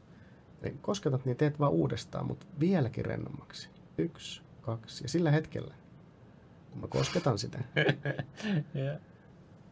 niin huomaan, mä itse asiassa nyt en rentouta sun kättä, vaan nyt sun käsi on enemmän katalepsiassa. Eli mä johdin sua harhaan. Mm. Ja nyt mä voisin lähteä Se tuntuu, että se leijuisi nyt vähän. Eikö se ole kuin- jännä? Joo, joo. Nyt mä voisin sanoa, että mitä enemmän sä yrität laskea sitä kättä, sitä ylemmäs se nousee. no siis, siis mä, nyt, nyt, nyt, nyt, niin kuin, nyt, nyt mä tajun. Joo. Ja, ja nyt, nyt mä voin vaikka puhua sun kanssa, se pysyy tälleen. Näin. Se pysyy siinä. Joo, Just nyt, näin. nyt, nyt mä... Kyllä. Ja, ja tämä on tätä, niin kuin mitä me tehdään. Tä- Tätä kutsutaan englanniksi on fractionation. Tähän voisi pysyä vaikka kuinka kauan. Tää se itse tiedä, sulla mä- on niin kuin loputtomat voimat siinä kädessä. Että se voi olla vaikka koko loppulähetyksen tässä, jos sä haluat. Ja kaikki on vaan, että no nyt sillä se käsi tohon. Mutta hei, jotta sulla ei tule tämmöisiä juttuja, niin kuin mulle tulee, niin Joo. kato vielä tätä pistettä tässä. Ja kun mä kosketan, niin sun käsi menee ihan täysin rennoksi ja suljet silmät. Yksi, kaksi, kolme. Täysin rennoksi. Just näin. Hyvä. Ja mä otan sun kädestä kiinni, pidä silmät kiinni. Ja hetken päästä, kun se käsi koskettaa ja tippuu sun jalalle, niin se menee vieläkin rennommaksi. Ja sä tunnet päässäkin semmoisen nytkähdyksen. Yksi, kaksi ja kolme. Just noin. Hyvä. Ja sun pää lähti menemään taaksepäin. Avaa silmät, avaa silmät. Hei. Sun pää lähti menemään taaksepäin. Eli sulla itse on se indikaatio siitä, että ne ihmiset, kellä retkahtaa pää taaksepäin, niin voi yhtäkkiä mennäkin itse tosi syvälle, semmoiseen S-Dale-tilaan, mikä ei ole välttämättä käyttökelpoinen viihteen kannalta, mutta vaikkapa kivunpoiston kannalta. Ja sitten toinen indikaatio, sun silmät, tekemään, tekee niin kuin mä näitä kamerassa näkyy, niin Mm. ne menee ylöspäin. Se on indikaatio siitä, että itse asiassa sä voisit olla vaikkapa viihdehypnoosin mielessä aika hyvä. Sä vaatisit pientä harjoittelua. Et olisi siis ensimmäinen valinta, mutta jos sä kävisit vaikka kahdessa showssa, ja nyt kun sä lähdet itse, nyt sä teit sen, mistä me puhuttiin tuossa aikaisemmin. Kyllä, kyllä, kyllä. Huomaatko, mä tein sun sen, joo, mistä joo. puhuin. Sitten sä olet nyökkäilemään. Sama, kyllä, hei. Itse mä oon hyvä hypnoosis, mä oon hyvä hypnoosistahti. No miltä sun käsi tuntuu? No se on siinä nyt. se on siinä nyt. Okei, okay, mutta nyt on tosi tärkeää, että kato mua silmiin, Joo. seuraa mun sormeen, seuraa mun sormeen. Ja samaan aikaan, kun mun sormi menee alaspäin, niin sun silmät seuraa sitä ja sun luomet tulee tosi raskaaksi, ne painuu kiinni, painuu kiinni. Mitä alemmas menee, just. Silmät kiinni, täysin kiinni. Nyt rentouta sun silmien ympärillä olevat lihakset niin rennoksi kuin mahdollista. Juuri noin. Yhtä rennoksi kuin toi käsi miellyttävä, ihana rentous, aivan niin kuin nukahtaisi. Ja hetken päästä mä otan sun oikeasta kädestä kiinni ja se käsi on täysin rento, aivan täysin lötköpötkö, niin kuin kissa tuolla aivan täysin velttoja ja rentoja. Ja sun kädestä kiinni sun käsi on yhtä rento kuin kissa, joka haluaa olla rätti. Ja hetken päästä, kun tää käsi tippuu sun syliin, niin sun pää tippuu samalla tavalla. Tosi rennosti, rauhallisesti alaspäin. Ja sun silmät rentoutuu vieläkin syvemmälle. Kohta mennään vieläkin syvemmälle. Yksi, ja kolme. Just noin. Täysin rennoksi. Ja sä syvennät sitä rentoutta jokaisella henkäyksellä. Ja se on niin miellyttävä tila. Mitä syvemmälle sä menet, sitä rennompi susta tulee. Ja sä voit olla siinä. Ja jokainen sana, minkä minä sanon, rentouttaa sinua syvemmälle. Hetken päästä mä lasken kolmeen. Ja mä otan sun kädestä kiinni. Ja sä virkistyt täysin hereille. Sun käsi toimii täysin normaalisti. Ja sun katse on kirkas. Ja sä oot täysin läsnä, täysin hereillä. Mä otan sun kädestä kiinni ja kohta mä nykäisen sun kättä ylöspäin. Ja sä virkistyt, sä heräät, sä tuut pois tuolta transsista, syvästä transsista. Yksi, kaksi, kolme herää täysin. Joo. Sun käsi on vieläkin ihan lötköpötkä. Joo, mutta mä oon käyttänyt vähän aikaa sitä. Nyt, joo. Joo. Kättä. Mutta se on harjoittelua. Ja tämä on ihana indikaatio siitä, että se on, se on harjoittelua. Tuossa se oudoin juttu on se, että sä joudut ottaa vastaan käskyä. Kun mä aina, aina se, että Joo. mä haluan ottaa vastaan käskyä. Joo, ja sit kyllä. sä, niinku, sit sä niinku periaatteessa opetat itse. Mutta eikö toi tee ihmisestä alistuvaisen? Jos, jos sanotaan nyt kaikki nyt Tosi olisi hyvä juttu. Joo. niinku, Joo. Niinku suggestioherkkiä, niin eikö se sitten just niinku semmoiseksi, että sä sit otat vastaan helpommin kaikkia käskyjä? Joo, itse nyt sä näytit, että mistä sä otat sun käskyt vastaan. Mutta hei, se, alkakaa seuraamaan ihmisiä. Sä näytit, että jos joku sanoo sulle, että sä näytit, että missä sun mielessä auktoriteetti sijaitsee. Eli se on ylhäällä ja täältä. Se, se tulee, tämä on sun niin kuin käsien tapa kertoa, mistä sun, missä sun mieli pitää auktoriteettiasioita. Ja kun puhuttiin tuossa, miten meihin vaikutetaan, niin monta kertaa kun puhutaan vaikka, että on tämmöisissä uskonnollisissa tilaisuuksissa näitä kaatajia, niin aina, jos mietitään, että miten kaadetaan ihminen, nyt ei sen tarvitse nousta, mutta se kaatajan käsi on täällä ylhäällä. Huomaa, sun katse siirtyy, mä en edes käskenyt, sun Joo. katse siirtyi käteen. Ja sitten me tehdään tämmöinen, mikä, mitä mä en nyt tee, koska se ei ole turvallista, enkä mä sitä kukaan tekee. Se kaataja itse ottaa tohon noin, ja se työntää sun päätä taaksepäin, jolloin sun tasapainoelin häiriintyy, ja itse ihminen fysiologisesti hyvin helposti kaatuu. Toi kyllä saa semmoisen tilaa jo äsken. Se huimaa. ja, ja, Eli tosi paljon puhuttiin, että Noora Karma hypnotisoi Ilkka Kanervan linnanjuhlissa joskus aikanaan, niin siinä on kyse siitä mekaniikasta, että, että siinä vaikutettiin ihmisen tasapainoelimeen. mutta eikö se ole tasapainokivet, mä oon kuullut jotain tällaista? Että ihmiset- Niin kor- korvissa on just ne, joo, kyllä ne kivet, Joo. mutta just se, että sillä vaikutettiin siihen ihmisen niin kuin tasapainoon ja silloin me kaadutaan. Ja, ja semmoisia mä en, en yleensä tee, koska se voi olla vaarallista, tarvii avustajia taakse. Et se on niin kuin näin. Mutta tossa sä annoit tosi paljon taas tietoa siitä, että mitä sussa tapahtuu. Nyt jos mä haluan alkaa sua ö, ohjelmoimaan median avulla, niin mä huidon käsiä. Tämä on niin kuin pöljää, mutta se menisi alitajuntaan. Että mä kerron jotain hyvää ja sitten mä pyydän kättä tähän ylös. Taas sä katsoit mun kättä. Ilman mitään syytä. Se on niin kuin meille luontaista. Me seurataan jotain ja sitten mentalisti tekee näin, että mun käsi menee täällä, tää olisi niin leikki. Tekisin Joo. jotain täällä ja sitten mä vien sun huomion tänne. Tänne. Mutta nyt mä tiedän, että mistä sulle tulisi käskyt vastaan. Ja nyt sä kerrot, että jos olet auktoriteetti vastainen, niin sitten mä muotoilisin mun lauseita vaikka niin, että sähän et tietenkään ota käskyjä vastaan. Ota käskyjä vastaan. Suggestio. Eli riippumatta siitä, onko ihminen myötämielinen vaikutukselle vai ei, me voidaan muotoilla ne sanat joko siten, että me ollaan samaa mieltä, tai mä voin olla eri mieltä siis siinä tarkoituksessa, mä voin sanoa sulle vaikka, että ei tietenkään kannata ottaa käskyjä vastaan. Eli mä oon samaa mieltä sun kanssa, mutta samalla mä annan sulle piilotetun käskyn, minkä sä otat vastaan Mm. alitajuisesti, koska kun mä sanon sulle, että älä nyt hitto viekö ajattele mitään pinkkejä norsuja, niin sun mielessä on pinkki norsu, millä on dumpon korvat, mikä lentää tuolla jossain noin. Ja vaikka sä et halua ajatella sitä, niin sun pitää tietää, mitä sä et halua ajatella ensiksi, kun sä haluat päättää, että mä en halua Mm. ajatella sitä. Ja sitten meihin on vaikutettu. Ja tällä tavalla on niin todettu, että ihmisiin voidaan vaikuttaa niin tosi paljon. Ja mm, erilaisten lähteiden mukaan 98 prosenttia ihmisistä on jollain tavalla hypnotisoitavissa. 20 prosenttia on niitä, ketkä menee helposti tosi syvälle. Ja siitä, Yhe- 98 prosenttia. niin on hypnotisoitavissa. Se on aika iso määrä. Se on iso määrä ja se tuo toivoa. Eli esimerkiksi jos on vaikka allerginen nukutuslääkkeelle, niin jos sä kuulut siihen 98 prosenttiin, niin sä voit lähteä opettelemaan hypnoosia siten, että sä voit vaikka puuduttaa itsesi. Mä opetan ihmisiä tosi paljon puuduttamaan itsensä vaikka hammaslääkärissä, ettei tunnu vaikka se puudutepiikki. Mä kävin pienessä päiväkirurgisessa operaatiossa 2019. Se kirurgi sanoi mulle, että onko mun kaikki hyvin? Mä, miten niin? Öö, no kun sä oot jotenkin niin rento, että kun hän pistää, niin sä et edes niinku nytkähä. Mä sitten, joo ei mitään, että mä puudutin itteni. Mä olin hiljaa, mä odotin sitä reaktiota. Sitten se, mitä? Sitten mä kerron vaan, että niin, että mä puudutin itseni tästä vyötäröstä alaspäin. Ja siis nappastin noin piuhat poikki.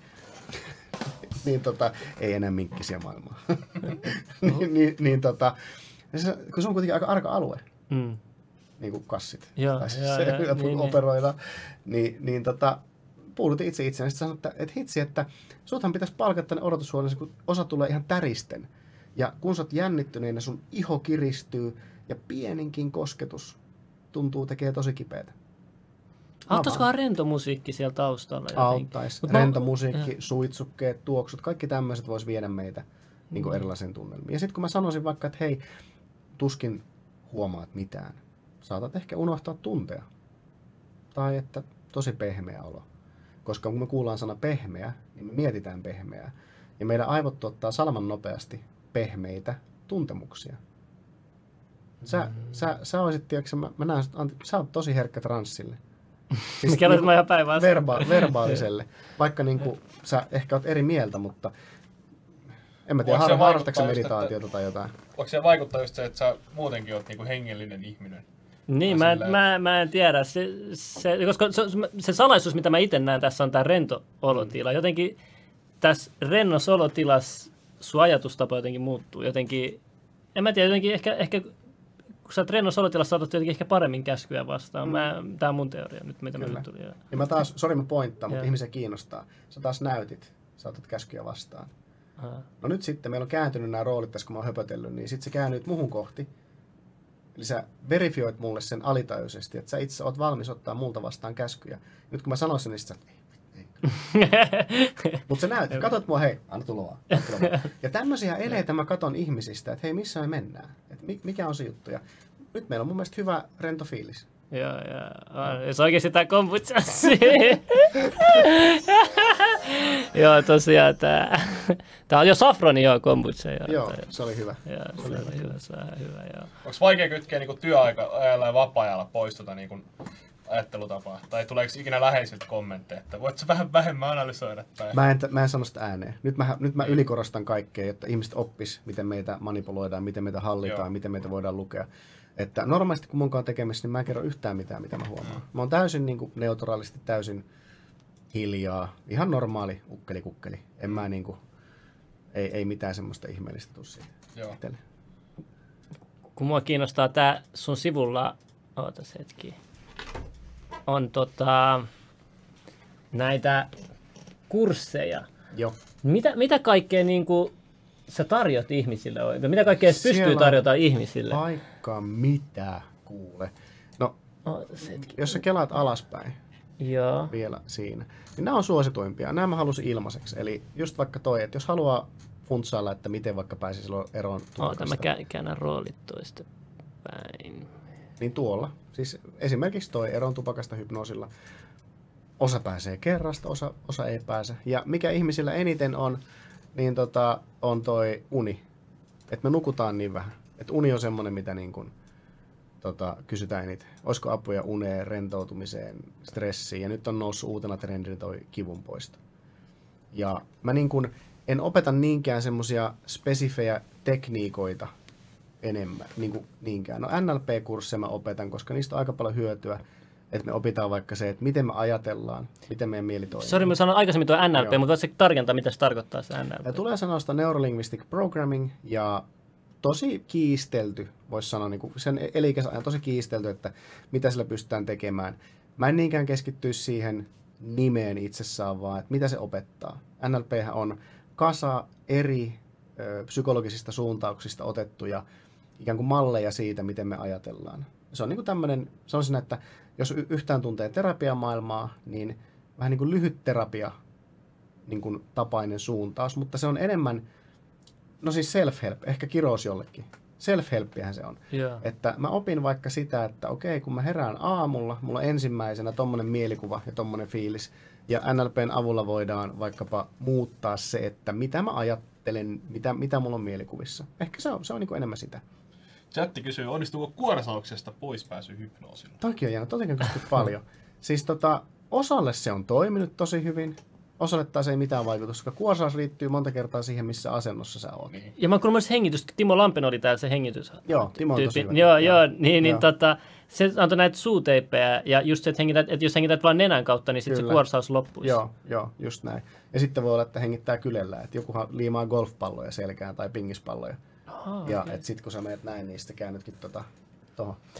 No, okei, no tiedätkö tästä tapauksesta, mitä nämä mentalistit on antanut esimerkkejä, jos laitat vaikka nämä golfpallon leikkaat kahtiin Joo, ja sitten laitat silmän päälle, niin sitten sit sun aivot niinku koko ajan ke- kehittää, niinku, jos sulle aistiärsykkeet, niin se kehittää niitä itse.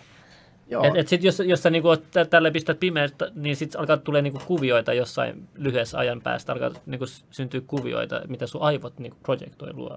Mikä Joo, eli on? Niinku? Tämmöisiähän voisi itse asiassa hyvin moni kokea tätä, että jos menee tämmöiseen kellultatankkiin, Joo, floating, joo. Eli tämmöiseen vähän niin kuin aistideprivaatiotankkiin. Jos olisi täysin pimeätä, täysin painotonta, ei ole ääniä eikä mitään, niin sit sun aivot alkaa tuottamaan semmoista.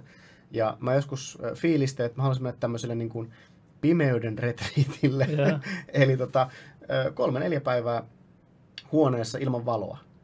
Ja sit sä niin kuin alat oikeasti sen, sun aivot alkaa tuottamaan niitä kaikenlaisia niin kuin mielikuvia. Hallusinaatioita siis toisin sanoen. Että et just en, en ottaa sitä, että se liittyy golfpalloihin mitenkään, mutta jos me ollaan riittävän pitkään silmät kiinni, niin meillä alkaa tulemaan erilaisia kuvioita tai joskus jopa fraktaaleja, siis semmoisia niin vähän niin kuin matemaattisia kuvioita, mitä me nähdään. Ja sitten just mikä mussa näkee, että onko se vaan niin kuin joku hermoston tuottama aistiharha, mutta joskus joku voi nähdä niin kuin tosi selkeitä mielikuvia. Ja silloin taas mietitään hypnoosin tasoja, että ollaan vaikka jossain tasolla, missä mä voin hallusinoida. Eli, eli tässä on, niin kuin, tässä on niin tosi monta vaihtoehtoa, tosi monta semmoista vastausta siihen, että mitä, mistä voi olla kyse. Okei, mielenkiintoista. Mut tota, onks nää nyt, sulla on, tässä on lisätuotteet kolme plus nää. Joo, ja sitten mä, jos, sit mä tein tämmöisen ihmeiden vuosipaketin, kun mulla on tosi paljon materiaalia. Niin sit mä ajattelin, että okei, sieltä saa niinku kaikki. Eli jos sä kelat alaspäin. Vielä ja mä laitan tän full screen, Yes. mä unohdin. joo. Sitten mä scrollaan alaspäin vielä, vielä alaspäin. alaspäin. Vai meniköhän siellä? No tossa on vi- vielä alaspäin. Joo. Ah, sorry, joo. Yes. Niin siinä on vaikka nyt, mä opetan sitä itsehypnoosia, meditaatiota, sitä miten me voidaan kohdata ihminen paremmin. Sitten on vaikkapa esimerkkinä itsetunnon verkkovalmennus, profilointia, liike, liiketoiminnan koulutusta, missä on enemmän vaikka myyntiä, sateentekijä, mikä on taas haveilaista ho'oponoponoa, minkä koulutuksen mäkin olen käynyt joskus. Mikä se tarkoittaa? Nyt kiinnostaa. Mikä ihme sateentekijä Hawaii? Äh, joo, eli siis Ho'oponopono on itse semmoinen ikiaikainen havaialainen ö, parantamisen menetelmä, mikä keskittyy enemmän rakkauteen, mistä mä tykkään enimmäkseen puhua.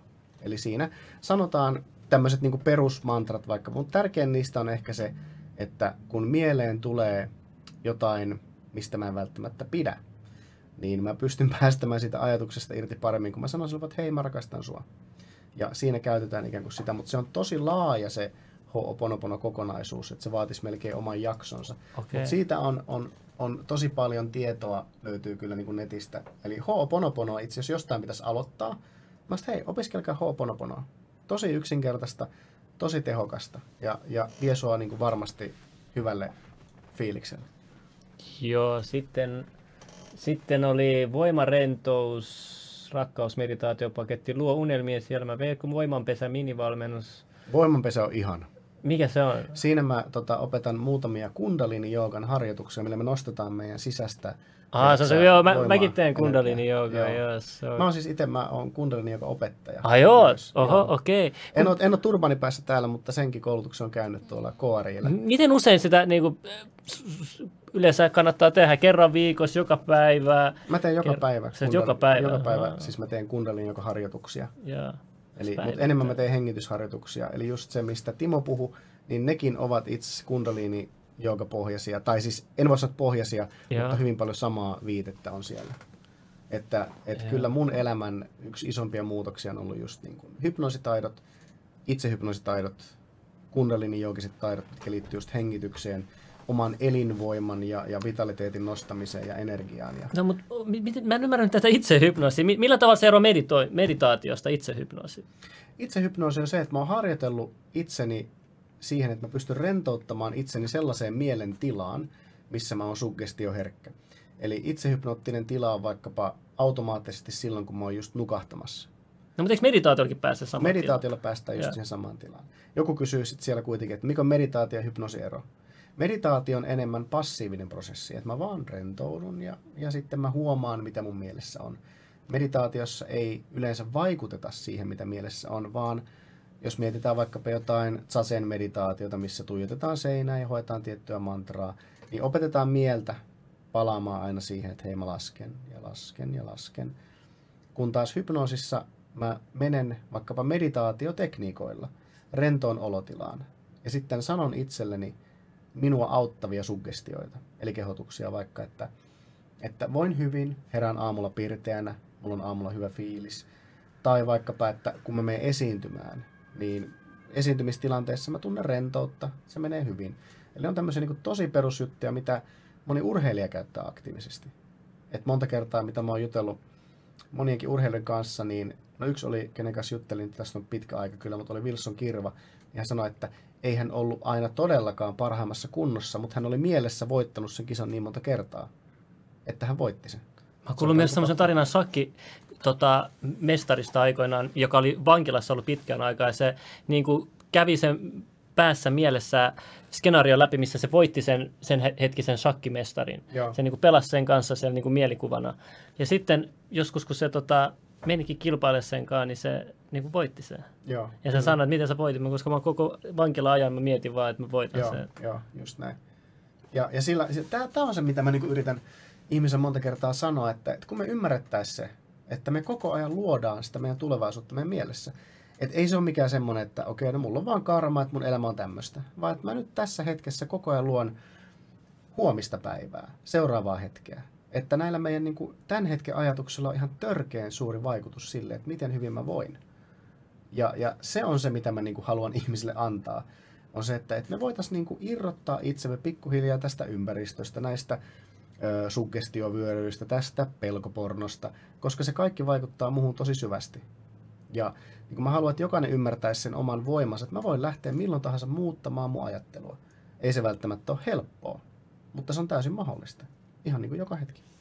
Ennen kuin eksytään tuosta urheiluaiheesta pidemmälle, niin tuli mieleen tämä flow-tila, mitä yleensä puhutaan sitten niin kuin just urheilussa. Itse nyt niin e-sportsin parissa jonkun verran tullut tota, niin, toimittua ja siinä huomaa sen, että välillä pelaajat just menee semmoiseen niin flow-tilaan. Että onko se, niin kuin se joku semmoinen jatkuva hypnoosi, missä olet niin kuin herkemmin tavallaan inputtia ulkopuolelta ja sitten toistat sen niin kuin itse vai onko se, onko se hypnoosia vai? Siis se on itse hypnoosia. Puhutaan joskus okay. autosuggestiosta tai tämmöisestä. Ja, ja sitten jos sulla on ollut joskus elämässä joku hyvä tunnekokemus, sä oot ollut floatilassa, Mm. niin sä voit näillä harjoitteilla palata siihen floatilaan, niin kuin siihen peak stateen. Eli mä luon itselleni uudestaan sen täsmälleen saman kokemuksen, että joo, todellakin, Joo. joo. todellakin. Joo, just näin. Sekin on silleen, että kun ei sitä niinku aina ei saa pelaa sitä päälle. Että se voi olla niinku välillä, että joinain päivinä, että mä oon miettinyt tosi paljon sitä, että jos joku pelaaja vaikka treenaa seitsemän päivää viikossa tietokonepelaamista, ja sitten se on yhtenä päivänä se on todella hyvä siskussa, että Joo. se osuu jatkuvasti, jos vaikka pelataan ammuntapeliä Joo, tai joo. muuta. Ja sitten muina päivinä se on niinku normaalilla tasolla. Mutta olosuhteet ei muutu ollenkaan, etenkään tietokonepelaamissa. Sä oot aina siinä samalla pisteellä, sä oot periaatteessa samassa tilassa, mutta sitten välillä niin menee vaan tosi hyvin ja sä voit päästä siihen flow-tilaan. Olisiko niinku jotain semmoisia tota, keinoja tai niinku tämmöisiä, mitä voisi kertoa, että auttaisi niinku tossa esimerkiksi? mä yleensä menen niin kuin tosi helpoilla. Että jos, mm. monella on vaikka joku maskotti, mä kerron esimerkin, että et, okei, mulla on tässä joku maskotti, mikä on se mun niin kuin hyvän onnen niin kuin lelu Mm. tai joku tää. Ja silloin kun mulla on se floatila päällä, niin mä otan sen maskotin vaikka käteen. Niin mä niin kuin assosioin itselle vähän niin kuin se Pavlovin kuorava, kuoleva koira. Niin mä assosioin itselle sen reaktion siitä hyvästä tunnetilasta. Että aina kun mä saan vaikka fragin tai jonkun pienen, uh, ahaa, bada bing. Joo, vitsi, kun oli paska juttu. No ei, mutta, sit, mutta hei, mä saan sen fragin, mulle Niin. niin. tulee niin onnistumisen tunne, niin mä teen jonkin, minkä mä muistan. Mä tallentan sen mun hermostoon, mun kehoon. Ja tulee se fragi, mä otan sen käteen, vittu jes. Ja tota, sit kun mä tarvin sitä samaa fiilistä, mä otan sen käteen, jes, ilman mitään syytä, mulle tulee se sama tila. Eli ehkä noissa niinku onnenkaluissa ja tämmöisissä, mitä ihmiset yleensä käyttää. Tää tuo mulle On. hyvä onnea. Kyllä, tai, just et näin. Mä, mä, juoksa, mä, sa- mä aina juoksukilpailussa ykkönen, jos mä aamulla syön tätä ruokaa vaikka. Mm. Niin se ei välttämättä ole siitä ruoasta kiinni, vaan se on Ei, niinku, vaan se on se tapa. Me ollaan niin tapoimme orja ja mehän ollaan koko ajan, me ollaan niissä meidän tavoissamme kiinni. Me herätään, me pistää sama jalkaan aamulla maahan ja tehdään Joo. samat rutiinit ja pestään hampaat, jos pestään ja käydään vessassa ja kaikki näin. Tää on kyllä tosi mielenkiintoista. Tää niinku aukeaa tässä lähetyksen aikana koko aika mullekin enemmän sillä, että Se on niin semmoinen mysteerinen juttu, Niin. ei ihmiset hirveästi kuule tuossa hypnotisjutussa. Kun mä ka- katsoin Wikipediasta, vai missä se oli, että niinku tiedekin on vähän niin kuin, ei, no siis on tehty paljon tiedetutkimuksia, mutta silti on paljon niin kuin harmaita alueita, mitä tiedekään ei vielä tutkinut ja Oh. voisi niin kuin tutkia. Oh. Että mitä kaikkea täällä niin kuin pystyy tehdä tällä hypnotisoinnilla ja kuinka paljon sitä voidaan niin kuin todistaa. No siis kyllähän nyt on, Mm. mutta sille niin kuin, niin kuin kaikissa eri osa-alueissa. Kyllä, niin. Mutta to, toinen, mitä mä haluaisin kysyä, tuossa on levelit, onko spiraaleilla mitään tekemistä hypnoosi, vai onko se oikeasti joku hypnotisoiva merkitys? Kun on näitä spiraaleita, on näitä, että sä näet tämän yhden viivan pidempänä kuin toinen, kun on tausta on erilainen. Onko näinkin tämmöistä, liittyykö se niin hypnoosiin? Siinä on kaksi asiaa ehkä, että entisaikaan, kun alettiin tekemään hypnoosia, niin yritettiin, kek- yritettiin keksiä kaikkea, että miten mä saisin jotenkin ihmisen ja tehtiin vaikka tämmöisiä, että Ei ollut sitä kellojuttua. Ei. kelloa ja sitten mä heiluttelen kättä tässä näin. Ja, mä teen tätä viisi tuntia, niin sitten sä kyllästyt ja menet hypnoosiin. Niin, niin siinä niin kuin spiraalissakin on vähän sama, että me ollaan myös niin kuin, vähän sama kuin se onnen, niin kuin, mm. mikäli olikaan maskotti tai muu Niin. tapa, niin siihen spiraaliin on niin kuin kollektiivisesti assosioitunut hypnoosi. Mm. Eli, eli ihmiset ajattelee, että aah, spiraali, tässä on hypnoosia. Jolloin se ihminen hypnotisoi itse itsensä. Eli se, se on se, mistä siinä on enemmän kyse. Ja samalla, kun me mennään syviin hypnoositiloihin, niin on huomattu, että vaikka tämmöiset niin kuin, ö, fraktaalikuvat, mitä näytetään vaikka ruudulla, että mä voin pyytää vaikka ihmistä, että avaa silmät, katso tuota fraktaalia, niin se ikään kuin johtaa ihmistä syvemmälle tietyssä määrin, mutta se ei ole pakollista. Eli, eli siis vastaus kysymykseen, mihin unohdin vastata Se- suurin piirtein, on niin, että joo, se, se on yksi menetelmä, mitä voi käyttää, mutta se perustuu, mun mielipide on se, että se perustuu enemmän siihen muistamiseen, että niin tämä oli tämä Akuankin juttu, viime Mm. olet hypnoosissa. Se on spiraalikin, jos sä laitat vaikka pyörivä spiraalin tälleen, niin jos miettii sitä meditoinnin kannalta, että te laskette, puhun teistä, koska mä en ole itse ikinä meditoinut, mutta aletaan laskemaan sillä, että menee niin kuin ääretöntä kohti, jos sä katsot spiraali, mikä pyörii tälleen, Kyllä. sehän on niin kuin koko ajan matkalla sinne keskelle, ja se on vaan niin kuin se yksi sama kuva, mikä pyörii. Niin voisiko siinä olla niin kuin jotain sen, niin kuin sitä kautta? On, ja siis se on, se on yksi, mihin me, että miksi vaikka hypnoosissa lasketaan monta kertaa, Mm.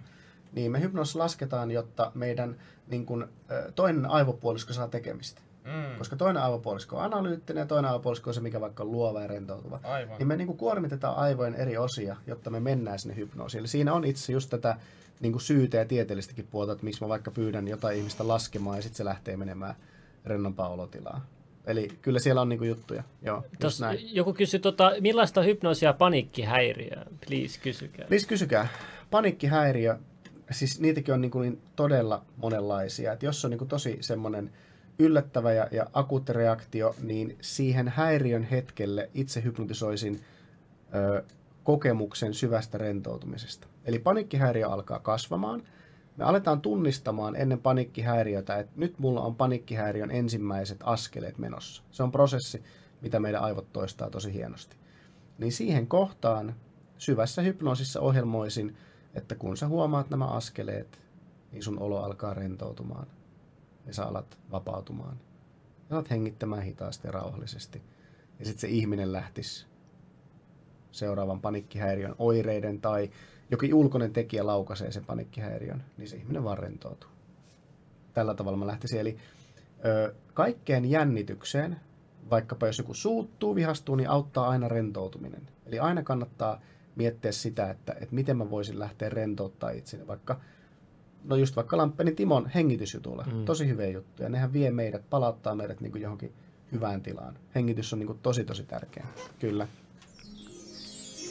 Mitäs täällä nyt on chatissa, kysytty moneen kertaan tuota pakkohypnotisointia, että saadaan joku tekemään asioita vasten tahtoa. Niin onko se mahdollista? Puhuttiin jossain vaiheessa siitä ihan niin kuin alkuajoista vaikka telkkarin kanssa. Mm. Mutta eikö nyt mitä tässäkin on niin keskustelussa tuli ilmi, niin varmasti ainakin auttaa sitä, että ihminen on niin itse lähtökohtaisesti hyväksyväinen siihen. Ö, on todella harvinaista, että joku ihminen olisi niin herkkä hypnoosille, mm. että vaikka hänen moraalinen ö, koodinsa sanoisi, että en saa varastaa, Mm. niin että mä saisin hänet varastamaan. Niin just, okei. Okay. Eli se on, niinku, se on, se on varmaan niinku promillen niinku todennäköisyys sille. Ö, mutta, mutta se ei ole mahdollista, että jos mä vaikka teen vaikka katuhypnoosia tai lavahypnoosia, että jos se ihminen ei ole itse siinä mukana, että jos mä menen hänen niinku moraalikoodiston vastaisesti, niin silloin hän yleensä niinku herää. Mm. Että siinä voi tulla tämmöiset, no en todellakaan tee. Aha, ei väkisi, nuku. kun varmasti on yrit, yritetty CIA ja muut on varmasti yrittänyt näitä, näitä temppuja ja vaikka millä keinoilla, niin jos nois, en mä tiedä mihin tulokseen ne on päätynyt, tästä voidaan vaan spekuloida, mä en tiedä. MK Ultra. Niin, niin, sehän täällä Suomessakin on tehty niitä testejä, mä en tiedä mitä se Mutta mut joku kysyy, miten onnistuu trauman purku hypnoosilla? Ö, siis miljoonilla eri keinoilla. Joskus hypnoosissa mennään vaikka ö, trauman hetkeen ulkopuolisena ja, ja sitten muutetaan sen, sen hetken tunnekokemukset. Ö, Eli siis sen voi purkaa sen reaktion, mikä meillä on. Eh, Siis se, niin kuin, se on tosi, niin kuin, en halua väheksyä traumoja, mutta siinä on kyse siitä, että me tosi paljon ollaan kiinni siinä niin kuin menneessä ja menneisyydessä. Ja se trauman purku on monta kertaa sitä, että mä poistan sen reaktion. Mä voin poistaa, se tapahtuma on totta, mutta mä en enää reagoi siihen. Mä pienennän sen merkitystä mun mielessä. Ja se mm. voidaan tehdä siellä niin kuin rennossa olotilasta, voidaan ohjelmoida se meidän mieli toimimaan toisin. Ja, ja tämä on just niitä juttuja, minkä takia mä itse ihastuin hypnoosiin ja haluan opettaa näitä asioita ihmisille. Ja nimenomaan, että me itse voidaan tehdä niitä asioita. Eikä se, että me tarvitaan joku ulkopuolinen tyyppisiä aina heilumaan. Voisiko tota ajatella sillä, että sulla on niinku polku, mitä sä oot aina kulkenut, just puhuttiin näistä niinku hermoradoista tai mistä ikinä. Joo. Et sen sijaan, että sä tekisit kokonaan uuden polun, että okei, nyt sä unohdat täysin tämän trauman, mikä sulla on, niin kannattaakin tehdä sille, että mennään hetken aikaa sitä traumaattista polkua ja sitten lähdetään siitä niinku pois. Että aletaan tekemään siitä niinku semmoista uutta haaraa käytännössä. Joo, siis on joskus ollut semmoisia keissejä mulle, että on ollut tosi kauhea lapsuus. Mm. Että vaikka, että, että mulla ei yhtään hyvää hetkeä lapsuudessa. Ja sitten mä sanoin, että okei, että mitä sä haluaisit? No, että hänellä olisi hyvä lapsuus. Mä, että mitä jos me luodaan sulle kokemus siitä, vaikka se on totta, Mm. että sulla on tunne siitä, että sulla on hyvä lapsuus. Sitten joo, kokeillaan. Sitten me luotiin muutamalla istunnolla hänelle hyviä lapsuuden muistoja, mistä hän sai hyviä fiiliksiä. Ja hän alkoi luottamaan enemmän itseensä, uskomaan enemmän itsestä. Hän, hän ei ollutkaan niin traumatisoitunut. Hän edelleen muisti mm. ne lapsuuden huonot jutut, mutta hän valitsi keskittyä siihen uuteen, hyvään. Ja tämä on mulle tosi hämmentävä, mutta sitten mä kysyn, että no missä esimerkiksi äh, sulla on vaikka sun menneisyys? Missä se on? No meidän mielessä, muistoja, mistä niin kuin sanottiin, niin puolet on vääristyneitä Mm. niin miksi me ei voitaisiin alkaa ajattella meidän menneisyydestä Aivan. toisin. Että se, se on niin kuin tosi vapauttava. Tämä on, tämä on se niin kuin, ehkä se ydin, miksi mä niin kuin haluan tätä sanomaa vielä eteenpäin. Että hei, jos joku voi hypnoosissa niin kuin luulla, että toi vesi on vaikkapa vahvinta alkoholia ikinä ja humaltua siitä, niin miksei se voisi yhtä hyvin hypnoosissa unohtaa kaikkia niitä hirveitä asioita, mitkä meni jo. Et kun monta kertaa menneisyydessä on parasta se, että se on ohi. Se meni jo, mutta meidän mieli toistaa sitä. Ja sitten me samalla tilataan lisää sitä samaa ikään kuin, tuo, niin kuin tulevaisuudesta. Joo. Diippi. Ei, mu- mulla, mulla oli mielessä jotain, mutta se ehti jo unohtua tuossa, kun mä keskityin täysillä. Onko mitään huonoja kokemuksia sillä, että on hypnoosi vaikuttanut huonosti johonkin kohdehenkilöön? Tai... Hyvin yleistä, sitä kysytään tosi paljon. Öö, en sano huonosti, mutta Mm. et se, että hei, kun mä menen vaikka näihin sun viikkohypnooseihin, niin mua alkaa itkettää hirveästi. Mm. Ja sitten mä sanoin, että okei, mitä tapahtuu sen itkun jälkeen? No sit hän on niin kuin hyvä ja vapautunut olo. Eli hyvin usein, kun me rentoudutaan, niin meistä saattaa päästä niin kuin monenlaisia tunteita, Mm. ikään kuin ja pääsee purkautumaan. Niin semmosia on ollut. Mutta mä itse niin kuin, mä en tee siis, mä en tee terapiaa. Mä, mä en niin kuin koe sitä omaksi jutuksi, että mä niin kuin ottaisin ö, vaikkapa ö, pahasti mielialasairauksia omaavia ihmisiä hoitooni.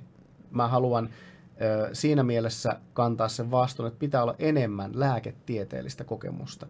Että vaikka mulla on niin kuin paljon kirjatietoa, niin mulla ei ole lääketieteellistä tutkintoa. Niin kuin joku Mä- kysyy, hypnoosi on jossain tapauksessa psykoterapia kysymysmerkki. Niin, Niin, toi on varmaan se vastaus. Joo. Hypnoosi, no hypnoosi on väline. Eli hypnoosi on yksi menetelmä. Eli psykoterapian alla voidaan käyttää vaikka NLPtä, lyhytterapiaa, logoterapiaa, mitä tahansa niin kuin kuvataideterapiaa. Ja se on psykoterapiaa. Mm. Psykoterapia on myös vaikkapa psykoanalyysi. Okei, mua kiin- kiinnostaa kaksi asiaa. Joo. No mennään näinkö yhteen, mä, kyllä mä muistan tämän toisen, mutta tämä muistin hakeminen, Joo. ps, ää, te, ps, mikä tämä sana nyt on? Unohditko sä sen? mä en sanoisi psykoosi, kun on hypnotisointi, joo. Niin mit, millä tavalla sä, niin kuin sanotaan, mä voin muistaa vaikka mun unohtuneen salasanan. Mhm. Mm-hmm. Miten, millä tavalla sä tekisit, mihin sä ohjelmoisit tai käskyttäisit mun muistot menemään, että mä saisin vaikka mun pankkitilin salasanan. Pystyisit sä hypnotisoimaan kuin tuntemattoman sen pankkitilin salasanan? Tiedätkö, mä nyt mä tunnen tämmöisen Joo, absurdinen. Ja... Tota, no jos mä haluaisin, niin kuin, että joku muistaisi jotain, niin mietitään vaikka, miten Alzheimer-potilaita hoidetaan. Heille annetaan vaikkapa ö, hajuärsykkeitä, tiettyjä tuoksuja, ja sitten ne muistaa, se tulee eri paikasta se muisto. Ne muistaa sen tuoksun, ja sitten ne muistaa, mitä sen tuoksuun liittyy. Yksi esimerkki. Aha, joo. Eli, eli mä niin kuin kartoittaisin sen, että okei, no missähän tilanteessa sä oot käyttänyt sitä salasanaa viimeksi, ja sitten mentäisiin siihen tilanteeseen ja rakennettaisiin se tilanne, se tunnetila, koska muistaminen on hyvin usein myös sitä tuntemista ja tunnetilaa. Eli sitä kautta. Ja sitten ihan yhtä hyvin me voidaan lähteä, jos ihminen on yhteistyökykyisessä, syvässä hypnoosissa, me voidaan lähteä rakentamaan sitä hetkeä, että, että nyt katso tarkemmin, että mihin kirjaimiin sun sormet osuu. Ja sitten me lähdetään sitä hakemaan sieltä. Ja sitten sieltä voi tulla se heureka. Mm. Että sehän se on. Ja se on semmoinen aavistus ja se voi olla se, niin kuin, se tunne, toihan se on. Okei. Mitä mieltä sä oot Inception-leffasta? Mä tykkään hirveästi sitä. Se, on- se, on- mä, se, mä tykkään sitä leffasta Se on kova, paljon. joo, Se on, se on kova. Mä oon katsonut varmaan neljä-viisi kertaa. Se, mä, Se on- tykkään. mä, joo. tykkään, mä tykkään siitä konseptista, että voidaan istuttaa ajatuksia toisten mieleen. Ja sehän on totta. Eihän se, niinku, sitähän me tehdään koko ajan. Joo. Olisi niinku tyhmää luulla, että kun meihin ei istuta ideoita. Et kun miettii, että lapsi syntyy tähän maailmaan, niin se ensimmäisen kosketus tähän maailmaan on oman äidin alitajunta. Mm. Että, että se, se on se maailma, missä se lapsi alkaa elämään. Että meihin istutetaan paljon äidin maidossa, Mm. kohdussa. Lapsi aistii äidin stressihormonit, kehohormonit, kehon tilan. Ja lapsi päättelee, että minkälaiseen maailmaan hän syntyy. Jos äiti on tosi stressaantunut, syntyy vaikka maailmaan tai maahan, missä on sota, niin se lapsi syntyy sotatilassa. Se on ihan erilainen syntymä kuin syntyy vaikka Suomessa, jos sota. Mm. Ja tällä tavalla meihin on niin kuin tosi syvästi ohjelmoitu vaikkapa monenlaisia asioita. Ja ne menee sukupolvelta toiselle. Joo, tämä on ymmärtänyt myös sukupuolelta. Okei, mä haluan kysyä, kun mä nähnyt näitä videoita, kun munkit sytyttää itsensä tulee ja ne tappaa itsensä sillä Joo. tavalla. Niin liittyykö se tähän hypnoosiin? Hypnoosiin onko ne itsensä, että ne ei tunne kipua, vai onko ne pois kehosta sun mielestä? Mikä sun teoria tähän on?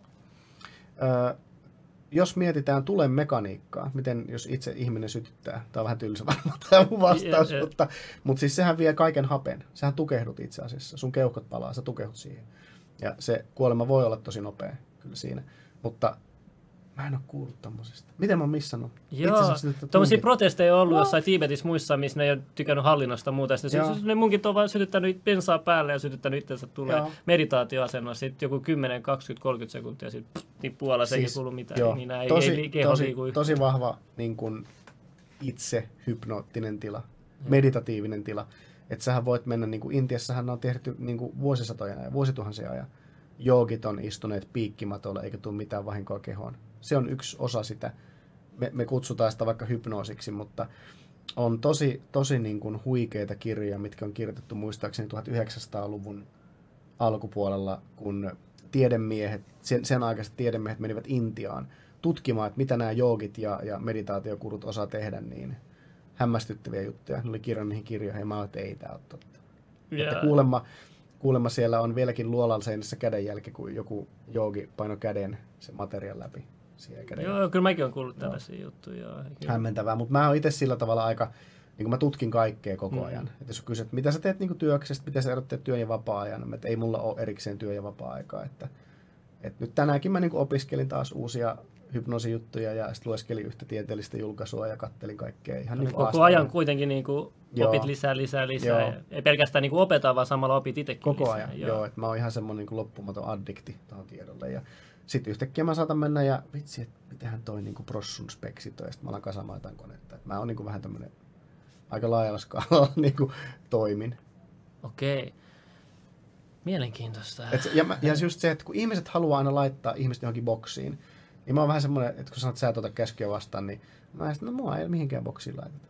Että, mm. että mä saatan toisena päivänä olla vaikka kuvaamassa jotain, tai sitten mä saatan miettiä jotain koodaamista tai kotisivuja tai jotain. Että mä niinku tykkään tehdä kaikkea.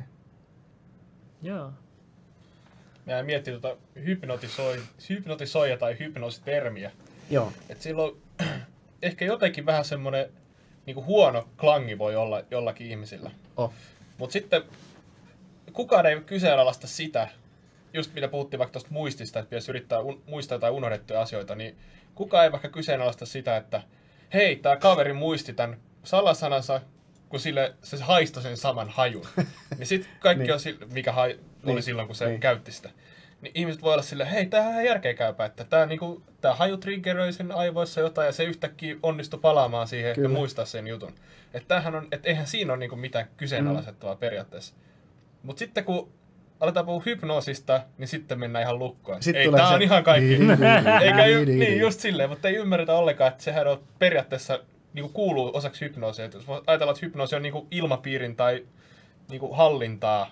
Kyllä. Ja Hypnoosi niin. tai transsi, se on maailman luonnollisin olotila. Jep. Et me ollaan koko ajan erilaisissa valvetiloissa ja, ja hereilläolon tiloissa ja unitiloissa. Koko ajan. Meidän tajuntahan menee koko ajan näin.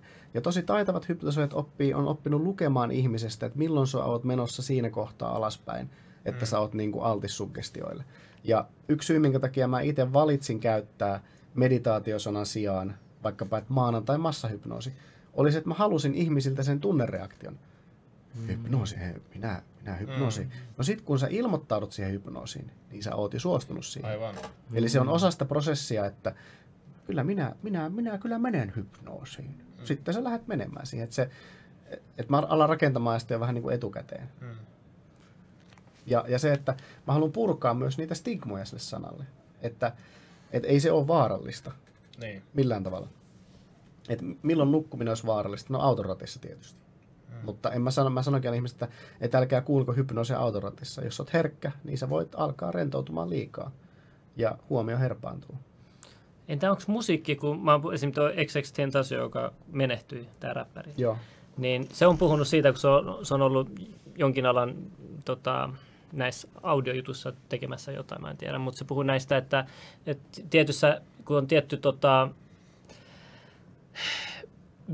biisi ja taajuus, niin sitten sinne voidaan ujuttaa sanoja siihen vaikka biisiin ja sitten se saa jotenkin sugestiotila, että että sua voidaan niinku ohjelmoida biisienkin avulla. Pitääkö tämä sun mielestä paikkansa? Pitää, joo, ehdottomasti. Ja, ja musiikki on tosi helppo tapa rentouttaa meitä. Ja musiikin sisään voidaan laittaa vaikka erilaisia aivoaaltotaajuuksia, mihin meidän aivot tahdistuu. Brainwave-juttuja. Ja niissä voi olla niin just sitä vaikka theta-taajuutta tai deltaa. Ja meidän aivot alkaa seuraamaan sitä taajuutta. Ja Mikä tämä prosessi hemisynk meidän- on? Aina keskellä. Oletko kuullut hemisynkistä? Joo. Onko se, niinku, on, onko se hyödyllinen? Niinku, voiko No. sitä ta- ta- tavallinen ihminen, jos kokeilee noita hemisynk-juttuja, niin Ai, että Selität niin sä vielä, mikä Joo. tämä hemisynkki on kokonaisuudessa? No Mulla se, on ihan uusi se on joku CIAn tota, testaama juttu, millä mil, tota, nämä molemmat aivopuoliskot jotenkin, jotenkin sekoitetaan. Et se, sieltä tulee, mä en nyt muista tarkalleen, mutta jotenkin... Että Eri tää- korvasta tulee eri taajuutta ja toisesta Joo, toisesta, esimerkiksi. joo, joo. Ja noita mun mielestä kokeiltiin jo, siis niin tosi kauan kokeiltu erilaisia. Öö, mun näkökulmasta se vie ihmisen tiettyyn tunnetilaan, eli tiettyyn rentouden olotilaan. Riippuen siitä, että minkälaista signaalia tai taajuutta syötetään, niin se vaikuttaa siihen, että missä, missä, millä taajuudella sä ikään kuin oot. Eli mä sanoisin näin, että kaikki mikä alkaa tuntumaan hyvältä, on yleensä ihmiselle hyödyllistä. Mm. Et jos joku vaikka saa jostain tietystä ö, brainwave-äänitteestä hyvän rennon olotilan ja harmonisen olotilan, niin ehdottomasti kannattaa käyttää. Okei, Scientologia, mä en tiedä kuinka paljon oot perehtynyt siihen, mutta niillä on kaikenlaisia outoja huoneita, oh. hajuoneita, kaikenlaisia ihme, ihme juttuja siellä. Ja mä kuulin semmoisen tarinankin, että aikoinaan kun siinä päämajassa, oliko se Floridassa vai mitä, niin siellä oli niin kuin remontti menossa muuta ja sitten niitä työntekijöitä oli siellä niin kuin vetämässä meteliä ja sitten ne jäsenet siellä niitä alkoi häiritseä se. Ja sitten niille tehtiin jonkinlainen, mä en tiedä onko tämä hypnoosi vai jokin, sen takia mä kysyn tätä sulta. Mutta sille, että ne ei enää kuulu sitä ääntä ollenkaan. Että ne pystyy niinku olla huomioimatta sitä ääntä ollenkaan. Vähän niin kuin kellon tikitys. Se häiritsee, mutta sitten kun sä et kiinnitä huomiota, sä et edes taju sitä. Et onko tässä käytetty jotain samanlaista menetelmää kuin vaikka kellon tikitys? Ö, Siis toi kuulostaisi ihan niin kuin klassiselta hypnoosilta. Että että tommosia tehtiin tosi paljon vaikka yhdessä TV-showssa, että, että sä et vaan enää kuule tota. Että joku puhuu sulle, niin sä et kuule sitä. Että ihan jos ihminen on herkkä suggestioille, ja jos mietitään, että sä olet mukana skientologiassa, niin sun täytyy olla jo hyväksynyt ne tietyt perusperiaatteet ja peruspilarit, jolloin suhun voidaan tosi väkevästi ja vahvasti sanoa, että se, sä et huomaa enää tota ääntä. Sä unohat se olemassaolon. Eli sä voit hyötyä liittymällä kulttiin. No, kulteissa, siis oikeasti siellähän ohjelmoidaan ihmisiä, totta kai. Nehän on Niin, maailman, niin. maailman isoimpia niin kuin kontrollivälineitä. Kaikki uskonnot ja kaikki tämmöiset jutut. Että Sehän on ihmisten kontrollointia. Mulle tuli nyt vasta mieleen, siis Joo. Mä mietin alun perin, että mä olisin halunnut kertoa sulle tää, koska mä tiesin, että sä oot kiinnostunut Okei. henkistä jutusta, mutta nyt mä täysin, että tämähän liittyy aiheeseen nyt ihan täsmällisesti. Mulla on siis silleen, että mulla on jostain neljänvuotiaasta lähtien tinnittänyt koko aika päässä. Joo. Sillä on niin jatkuva piippaus. Mutta mä en tiedä, missä vaiheessa mä oon sen oppinut, mä en oikein muista sitä, mutta sillä, että se pystyy niinku vaimentamaan kokonaan pois. Et silloin kun mä toimin niinku normaalisti, mä en huomaa sitä, että mulla tinnittää ollenkaan. Nyt kun mä rupesin niinku miettimään tai niinku muistaa, että tähän liittyy tähän aiheeseen, Joo, niin sitten se saman tien alkoi. tälleen. Kyllä.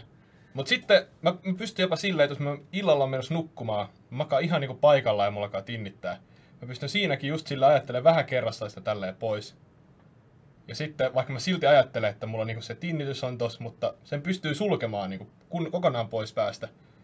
Ja sitten se on niinku hävinnyt. joo. Ja sitten on jännä, koska Joo. aina, se, on niinku, se on koko aika siellä taustalla. Koska aina jos mä ajattelen sitä, niin se palaa takaisin niinku Joo. saman tien. Kyllä. Ja sä näytit itse sen prosessin, Mm. mitä sun mielessä tapahtuu sun käsille. Mm. Sulla on mielessä tiedostamaton mielikuva, mikä liittyy Jep. tinnitukseen, mitä sä itse käsillä, jos laitat Niin. tähän näin. Sä oot vaan pienentämään ja pienentämään ja pienentämään. Eli sä itse asiassa osaat meditoida Mm. ja sä osaat hypnotisoida itsesi. Mm. Ja, ja nämä on niitä perusjuttuja, mitä jokaisen kannattaisi niinku huomioida ja havainnoida, että hei, näinhän tämä menee. Että mä voin, siis me ollaan asennettu ihmisen mieleen vaikka virtuaalisia äänenvoimakkuusnappeja. Mm. Että sä voit niinku pienentää jotain häiritsevää ääntä sun mielessä. Mm. Jos se sopii, jos joku on visuaalinen, sitten sä otat kädestä kiinni ja okei, no toi, ei, toi ääni enää kuulu. Ja just vaikka tuossa niinku skientologiassa, niin on varmaan kyse siitä, että on pienennetty just niin kuin sä Mm. sanoit.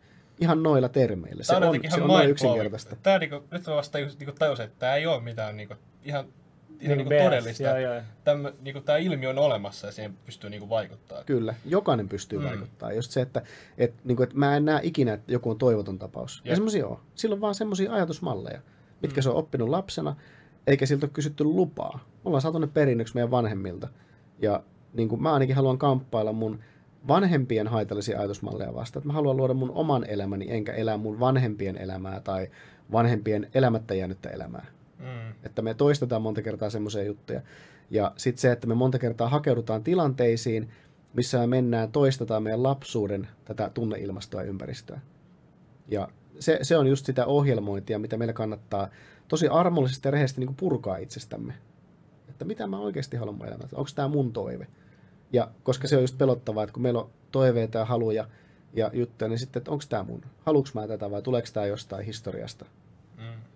Siis näähän on tosi hyödyllisiä jokaisen niin kuin, oppia nämä taidot. Esimerkiksi mä käyn ostoskeskuksessa. Joo. Niin varsinkin sellaisessa ympäristössä, missä ihminen ei ole rennossa tilassa. Joo.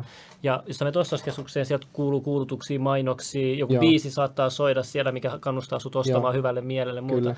Niin mitä mä yleensä teen on, että mä ajattelen, että mä en kuule yhtään mitään täällä näin. Joo. Heti kun mä teen niin, niin tulee oikeasti, niin kuin, ei, vai, ei mikään vaikuta muuhun enää. Mä, Rauhallista. musta tulee rennompi Joo. siellä, vaikka se olisi mikä vilinä ja mikä kuulutukset Kyllä. ja kaikki. Pelkästään sen mä ajattelen, että mä en kuule nyt mitään täällä. Joo, ja sitten se, mitä sä, sit tu- tulee semmoinen tilan tunne. Sulle tulee, että hei, mulla on tilaa, mä voin hengittää. Joo, Just tää. Kyllä. se on niin jännää, että niinku ajatuksen voima on oikeasti. Oh. Ja sitten se, että, että sä näytit taas sun keholla, että, että mitä sulle tapahtuu. Että hei, tulee tilaa. Että niinku ihan, joo. ihan niin kuin se on beachillä suurin piirtein. Ja pitää kyllä kiinnittää huomiota enemmän, miten nämä kädet liikkuu. Mutta kädet on ihania. Kä- Käsiä kannattaa liikuttaa, aina se kertoo. Mutta kun jotkut paljon. munkit opettelee, mä katson kun munkit puhuu, niin ne, niiden keho ei liiku ollenkaan. Et ne, ne, ne opettelee sen, että et ne ei tee yhtään turhaa liikettä, eikä niiden suusta tuu yhtäkään turhaa sanaa. Joo. Koska kaikki sanat, mitä sä sanot, tulee aina sulle takaisin. Joo. Huh, Deep. Deep, deep, Very deep. Ei mä saa tänään paljon vastauksia oikeasti kyllä. Kyllä, kyllä tässä ammattimiehiä Mm. täällä paikan päällä, kyllä pitää antaa aplodit kyllä. Voiko Itiksessä rentoutua? Liikkinen, tervetuloa Itäkeskukseen, maailman rennoimpaan ostoskeskukseen. Mitä enemmän kävelet Itäkeskuksessa, sitä rennompi olo sinulle tulee. Joka askeleella tunnet vajoavasi syvään transsiin. Toimii. Itä, Itäkeskus. Siinä on kauppakeskuksen kikka, millä No saadaan se on- kasvatettua Mä kapasiteettia. en tiedä, onko ajatuksen lukea, mutta se oli mulla mielessä se Oho. kauppakeskus, kun mä, mä puhuin sulle siitä. Ai, ai, ai, my okei. Okay, Tässä on kyllä niinku tosi paljon sovellusmahdollisuuksia tälle niinku taidolle periaatteessa. Oh. Ihan varmasti, niinku, jos on ihan mikä, minkä tahansa yritys, mikä tekee tuotteita tai haluaa saada jotain, niin toihan on niinku yksi alue, missä pystyy kokonaan vaikuttaa just. Kyllä. Uhuh. Joo. Mä tässä, kun tuossa tuli niin hyvä tuolta tuli, että No ei, ei se meni tossa, mutta mä taas, mä kokeilin, sori. Mä, mä, mä, mä kerron, koska ihmiset tykkää. Eli mä tein Mm. näin, Tuossa lähdet taas tekemään. Ku- Kuinka me saadaan ostamaan asut jotain sitten? Ei näytä ikinä hypnotisoili. Ei voi mitään. Täytyy ottaa lisää ei pysty muuten enää. Ei, ei pysty ilman pelkällä vedellä menemään. Joo, varo vaan, että naurattaa liikaa, kun sijoit sitten. No ei, se on paha, menee tuonne laitteelle toi vielä. Ei, mutta mä muistan, mitä sä sanoit. Että koomikot, ne mä unohdin, jos hypnotisoi, mutta jotain. Oi luoja. Suomessa mainonnassa ei saa käyttää hypnoosista aloitusta viestintää, ja sitä käytetään joka paikassa aina, joku, joku yritys. Mm. Ajattelepa itse, Niin. mutta siitä sitä Onko, onko, onko jossain joku hypnoosikomissio, joka katsoo, että tämä on hypnoosi, tämä mainos, että tämä Niin, kielletään Kyllä, nyt. joo, ei, ei, ei ole hypnoosikomissiota. Voiko Turussa herätä hypnoosista? Jos mä olisin Turussa, niin mä olisin siellä mieluummin hypnoosissa. Kyllä, ei, Turku on hyvä paikka. Ei siinä mitään. Aha. All right. Hei, oliko siellä kysymys, mä en muista, oliko se Kundelin joukosta? Otiko se sen talteen? Oliko siellä, kysymys, joku, Ja- kundalini? Kysykö joku vielä jostain? Oliko silloin, kun Se oli oli siinä joku, eikö se oli kundalini? joku lahjoituksen yhteyteen tullut kysymys? Ai oli, no Oli- nyt oliko? on vähän aikaa tullut lahjoa. En mä muista. Ehkä. Eh, ihana nähdä livenä, Sami, miten saat kaverit seuraamaan sun eleitä. Joo, Nyt te kaikki istutte samassa asemassa. Joo. Tää kyllä. Onko vieraalle sitä todisteet henkilökohtaisista tuloksista? No, no tuossa alussa käytiin läpi noita lavaesityksiä. Joo, niitä löytyy. Ja niitä tulee Joo. kohta lisää, siis silleen, niin kuin, että roppakaupalla. roppakaupalla. Mutta no, mulla kanssa on ääni koko oikeassa korvassa on eri asia kuin tinnitys. Välillä saa myös tinnityksellä, jos molemman korva katoaa parissa Joo, totta kai tinnitystä voi olla erilaista, mutta Saatteko kuulla yhden tarinan, mitä kukaan ei uskottu todeksi? Joo, joo. Mä oon ollut aikaisemmin niin allerginen kissolle, että mä voisin sanoa astmakohtauksen. oho, Eli siis allergiasta pääsee hypnoosiin. Täysin. Joo.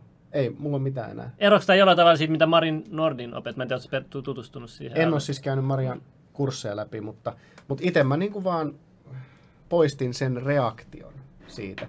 Mutta se on hämmentävää, että se on toiminut kissoihin tosi hyvin, mutta sitten nytten tänä kesänä pitkästä aikaa moneen vuoteen niin oli tota, todella, todella niin kuin voimakkaita silmäreaktioita. Ja sitten mä tein tosi paljon sille niin kuin hypnoosia. Nyt se tuli testaamaan sua, kun sä puhuit, kiekkoa. puhuit, niin se tulee, no katsotaan. Kyllä. Ja, Katsotaan, Mut siis- mitä tapahtuu. kun, kun se allergiahan tulee siitä, että keho luulee, että tämä on jotain niin kuin pahaa ja se Niin, taistelee sitä kyllä. vastaan, niin oot sä sitten kommunikoit sen niin keholle, kun sä hypnotisoit, että hei, älä, älä Öö, niin. mä mä niin itse käytin siinä semmoista ajattelutapaa, että, että mä, mä harjoittelin, muistaakseni, mä olin koivulle allerginen. Joo, joo. Ja mä harjoittelin koivun juttu. kanssa, eli mä, mä assosioin mun kehossa koivuun sellaisen reaktion, että mulla ei ole sitä allergiaa. Ja sitten mä siisin sen kissaan. Tästä on siis aikaa varmaan 4-5 vuotta. Mutta, mutta nyt tänä, täytyy sanoa, että että tämä on myös vastaus siihen, että joskus se voi tulla vähän niin kuin takaisin. Mutta nyt mä olisin normaalisti ihan pärskinyt, koska mä muistan, mä olin kerran muuttamassa mun kaveria, kello oli kissa. Niin mä olin vaan tunnin siellä, roudasin vähän kammoja, niin mä olin aivan kuollut. Siis mä olin niin, niin totaalisen heikossa hapessa. Mutta tämä edelleen mua hämmästyttää, että kun mä, mulla on kissat ollut niin kuin pahinta, mitä on. Mutta mä tiesin, että mä en ole enää allerginen kissoille, koska tota, esimerkiksi ö, kaverilla oli kissa, ja sitten mä en tiennyt, että niillä on kissa. Sitten mä olin niillä monta tuntia. Sitten mä, että ai teillä on kissa. Mä sitten, ai niin kuin, en mä enää allerginen kissoille. Mm. Mm. Että tää on niinku just tätä... No joo, ja varsinkin tämä nyt on ollut koko tämän lähetyksen ajan Niin, tässä niin, näin, ja kyllä. karvat ja kaikki, ei mitään ei, reaktiota. ei, ei mitään. Huhhuh. Weird. mulla on myös koivuallergian kanssa sillä, että mä nyt ehkä näen enemmän, että se on niinku siedätyshoitoa fysiologisesti. Joo. Et nyt mä muistan, mulla oli nuorempana se oli tosi paha. Mulla jatkuvasti oli lääkkeet niinku siihen, niinku noi siitepölylääkkeet. Sitten viime vuonna ja tänä vuonna mä rupesin kokeilemaan ekaa kertaa sellaista, että mä en, nyt, mä en aloita sitä kuuria Joo. ennen kuin mulla alkaa tulla reaktio. Joo. Ja mikä on yleensä pitänyt aloittaa maaliskuussa tai huhtikuussa, niin kuin aikaisempina vuosina aina, niin nyt te, vaikka tänä vuonnakin olisi mennyt todella kova siitepöly, niin kuin, i, i, tavallaan tila, niin mä oon ehkä yhden viikon verran syönyt niitä lääkkeitä koko, ke- koko kevään aikana, nyt se alkaa olla ohi. Joo. Et kyllä mä oon huomannut, että mulla on ollut nenät tukossa vähän vuotanut, mutta ei ollenkaan niinku semmoista samanlaista, mitä on ollut aikaisemmin. Joo. Mutta ehkä se Joo. on sitten enemmän siedätyshoitoa, että jättää pikkuhiljaa niitä lääkkeitä pois. Mutta varmasti siinä myös vaikuttaa se, että on niinku asennoitunut itsekin siihen, että Joo. nyt tämä hoidetaan tällä. Kyllä. Just näin. Ja teille katsojille tiedoksi, että mä aloin äsken pyörittelemään tuolia, mä haluaisin testata, ollaanko me vielä syössä. Sitten sä, sä aloit pyörittelemään tuolia kanssa. Jos et usko, sä voit katsoa tallenteelta. Että... On pakko katsoa tää lähetys uudestaan ja tutkia kaikki. Uhuh, on Mutta tää on vähän sama kuin se haukotteleminen. että Testaa se- koko ajan. Miten, miten, miten sun, jos sulla on kumppani, miten se jaksaa? Miksi miesten, miesten ja naisten pitäisi opiskella vaikkapa hypnoosin esiasteita, että miten otetaan yhteys toiseen? Niin kyllä se niinku parantaa sitä elämää, ei tarvitse sanoa mitään, mutta jos sä alat hengittämään sun kumppanin kanssa samaan tahtiin, niin teillä on automaattisesti parempi yhteys. Joo, no se on se tantrassahan puhutaan kanssa siitä hengittämästä Kyllä, että kyllä tantrakin kannattaa tutustua, että se on, se on ihan erilainen yhteys. Mut kyllä. mu, jos, jos mun kumppani olisi hypnotisoimaan, mä olisin koko ajan vainoharhassa. että- Joo, ei. se- Ja siis, me, meillähän- mä kysynyt, että, että onko mä hypnotisoinut mun vaimoa. Mä sitten en. Että kun me tavattiin, ei se, ei se tiennyt musta mitään. Ei, eikä me niinku, No no, hän, on- hän on opettaja ja niinku, et mä en niinku tuo sitä työtä sillä tavalla kotiin. Mm. Puhutaan kyllä kaikesta, mutta mä haluan pitää sen asian niinku puhtaana. Joo, sillä joo, tavalla, totta että kai. ei se, totta niinku, se on kliinistä, että en mä omia sukulaisia. Niin, mutta varo kuitenkin pohti, mitä jos mut on hypnotisoinut. Niin se voi, että eikä mä nämä verhot nyt tänne ripustin tällä tavalla. niin, niin, on. Jos kun puhuttiin tuosta tuoliheiluttamista vaikka, sä teit, niin onko tämä semmosia, mitkä niinku tavalliset ihmiset omaksuu niinku toisiltansa helposti? Just Oh. niinku se haukotteleminen esimerkiksi. Joo. Vai onko se sellaista, että koska sä itse tiedostat sen niin hyvin, niin sä saat niinku omalla niinku läsnäolollas muut lähtemään siihen mukaan? Vai tapahtuuko sitä ihan niinku kaikkien niinku ihmis, Joo, ihmisten tapahtuu. välillä? Joo. Eli tota, se on ihan niinku huomattu, että meissä on, mä en tiedä kutsutaanko niitä enää peilisoluiksi, mm. mutta meissä on hermoston osa, mikä ikään kuin matkii sitä, mitä ulkopuolella tapahtuu.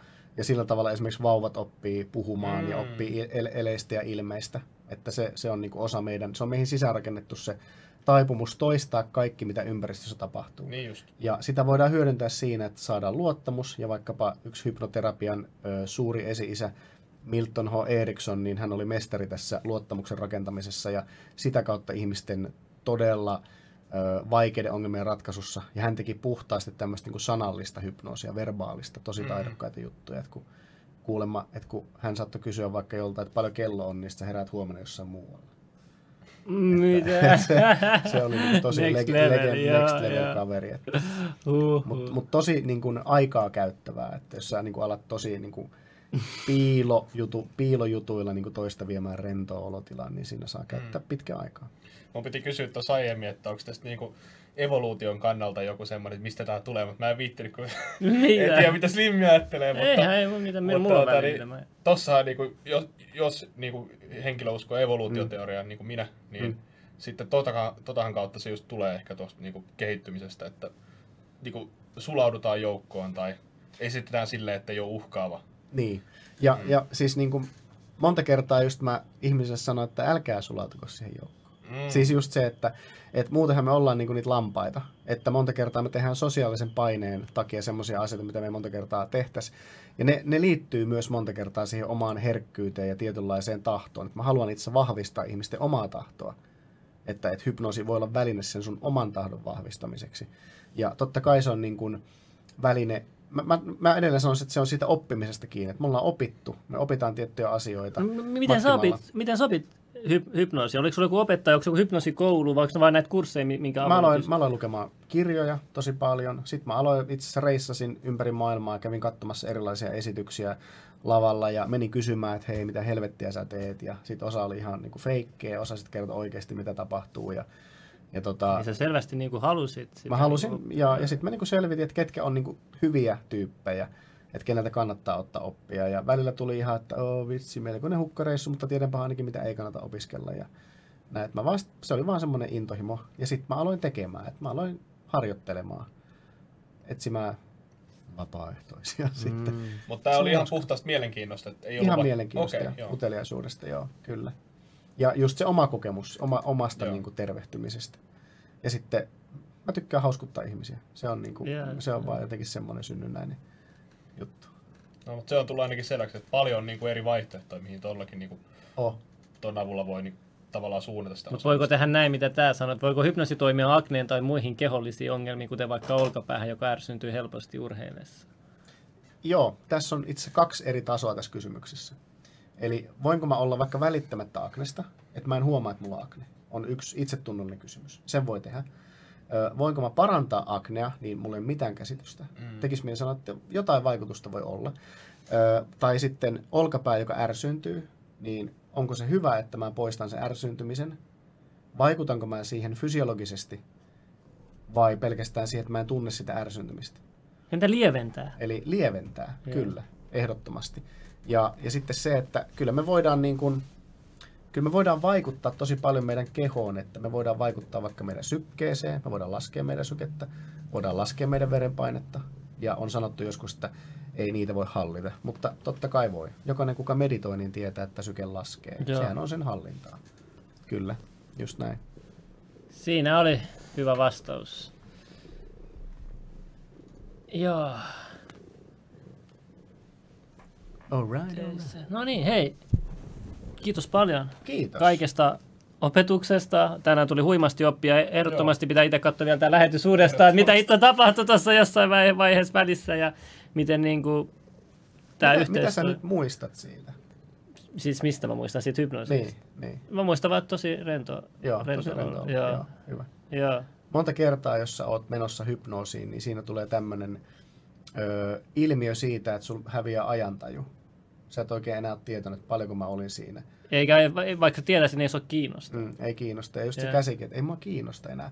Tosi hyvä indikaatio. Toi oli tosi tärkeää, sanoit, koska se, että ei mua enää kiinnosta. Tämä käsi on vaan tässä. Joo, Ja, joo, ja se on just se, että ei kiinnosta, että okei, okay, tämä on ihan hyvä. Ja, ja joskus, mä puhuin siitä, mä sanon tämän vielä loppuun, että, että joku menee vaikka tämmöiseen S-Dale-tilaan, niin silloin se on, että sitä ei enää kiinnosta mikään ulkopuolinen, että sillä on niin hyvä olo, että se vaan niin kuin jää sinne. Ja sen takia se ihminen ei ole niin kuin tietyllä tavalla käyttökelpoinen, vaan sitten pitää vähän virkistää ja tuoda ihmisestä olosta. Hyvä olo on, on hyvä indikaatio siitä, että mennään. Joo. Kyllä tuossa oli kyllä taikaa, voi sanoa sen verran ainakin. Että tota... Ja pistäkää yläpeukkuu videolle, kiitoksia Ky- paljon. Ja sitten tietääkö Oliver Hawkia? Kyllä tiedän, rauha hänen sielulleen. Kova jätkä. No niin, ja Kissakin meditoi. Joo, Kissakin on tää. Ja mä, mä entäs, siis mun mielestä tää on hämmästyttävää, että ei tuu mitään, tiedäksä. Mä voin Koska tää oli mulle tosi kova. Mä olin silloin Intissä parikymppinen, niin ei, ei mulle tuu enää mitään. Mulla siis olisi normaalisti tullut ihan punaiseksi kaikki. Tai alkanut silmät niin kutisen, niin ei. Että Uhuh. kokeilkaa. Joo. No, mutta tosi hieno juttu kuulla kyllä. Joo. Joo. Ja hei, Facebookista voisi sua ainakin seurata. Se, ootko siellä aktiivisia? Siellä mä oon ö, Facebookissa, mä oon niinku virallisempi. Joo. Siellä on valmentaja Sami Minkkinen löytyy, kotisivulta löytyy, mutta Facebookissa mulla on kaikki nämä mun ilmaiset tapahtumat, mitä on joka viikko. Ah, sulla on sellaisia. Joo, ja tota, sieltä ne löytyy, jos haluaa kokeilla näitä mun ilmaisia hypnooseja, niin niitä on joka viikko erilaisia, eri aiheilla. Että Okei. ensi viikolla, en muista mitä mun on hypnoosi. Ah, no, mutta tuli ki- kivun poistoa, stressin poistoa ainakin on tulossa. Ja sitten Okei. IGssä löytyy sämpylä. Sämpylä. Sämpylä. Okei. Sambylä. Ah, Teillä. Sambylä, okei. Se on vähän rennompaa. Siellä mä oon niinku Okei. hölmömpi. No niin, no sehän on parempi sitten, mitä siellä. Ja tik- TikTokissakin on. Ai TikTokissakin? Joo, Ah, no niin, no kova. Se on aika hyödyllinen. Se- Se, Itse siellä- asiassa siellä mä näinkin yhden sun videon, tuli Joo. vastaan siellä. Joo, se oli just, oliko se liittynyt energiajuttuihin? Siellä taisi olla jotain tämmöistä. että sä sanoit jotain, että kaikki on energiaa. Mitä sä sanoit? Muistatko sä, miten, miten se meni se video? En muista. Ei muista oikein. Hypnotisoinut muistinkin pois. Joo, mutta hei, kiitoksia kaikille paljon. Hyvää loppulauantaita. Huomenna on Junnukin paikalla. Jep. ja kiitos sulle myös kaikki. Yes.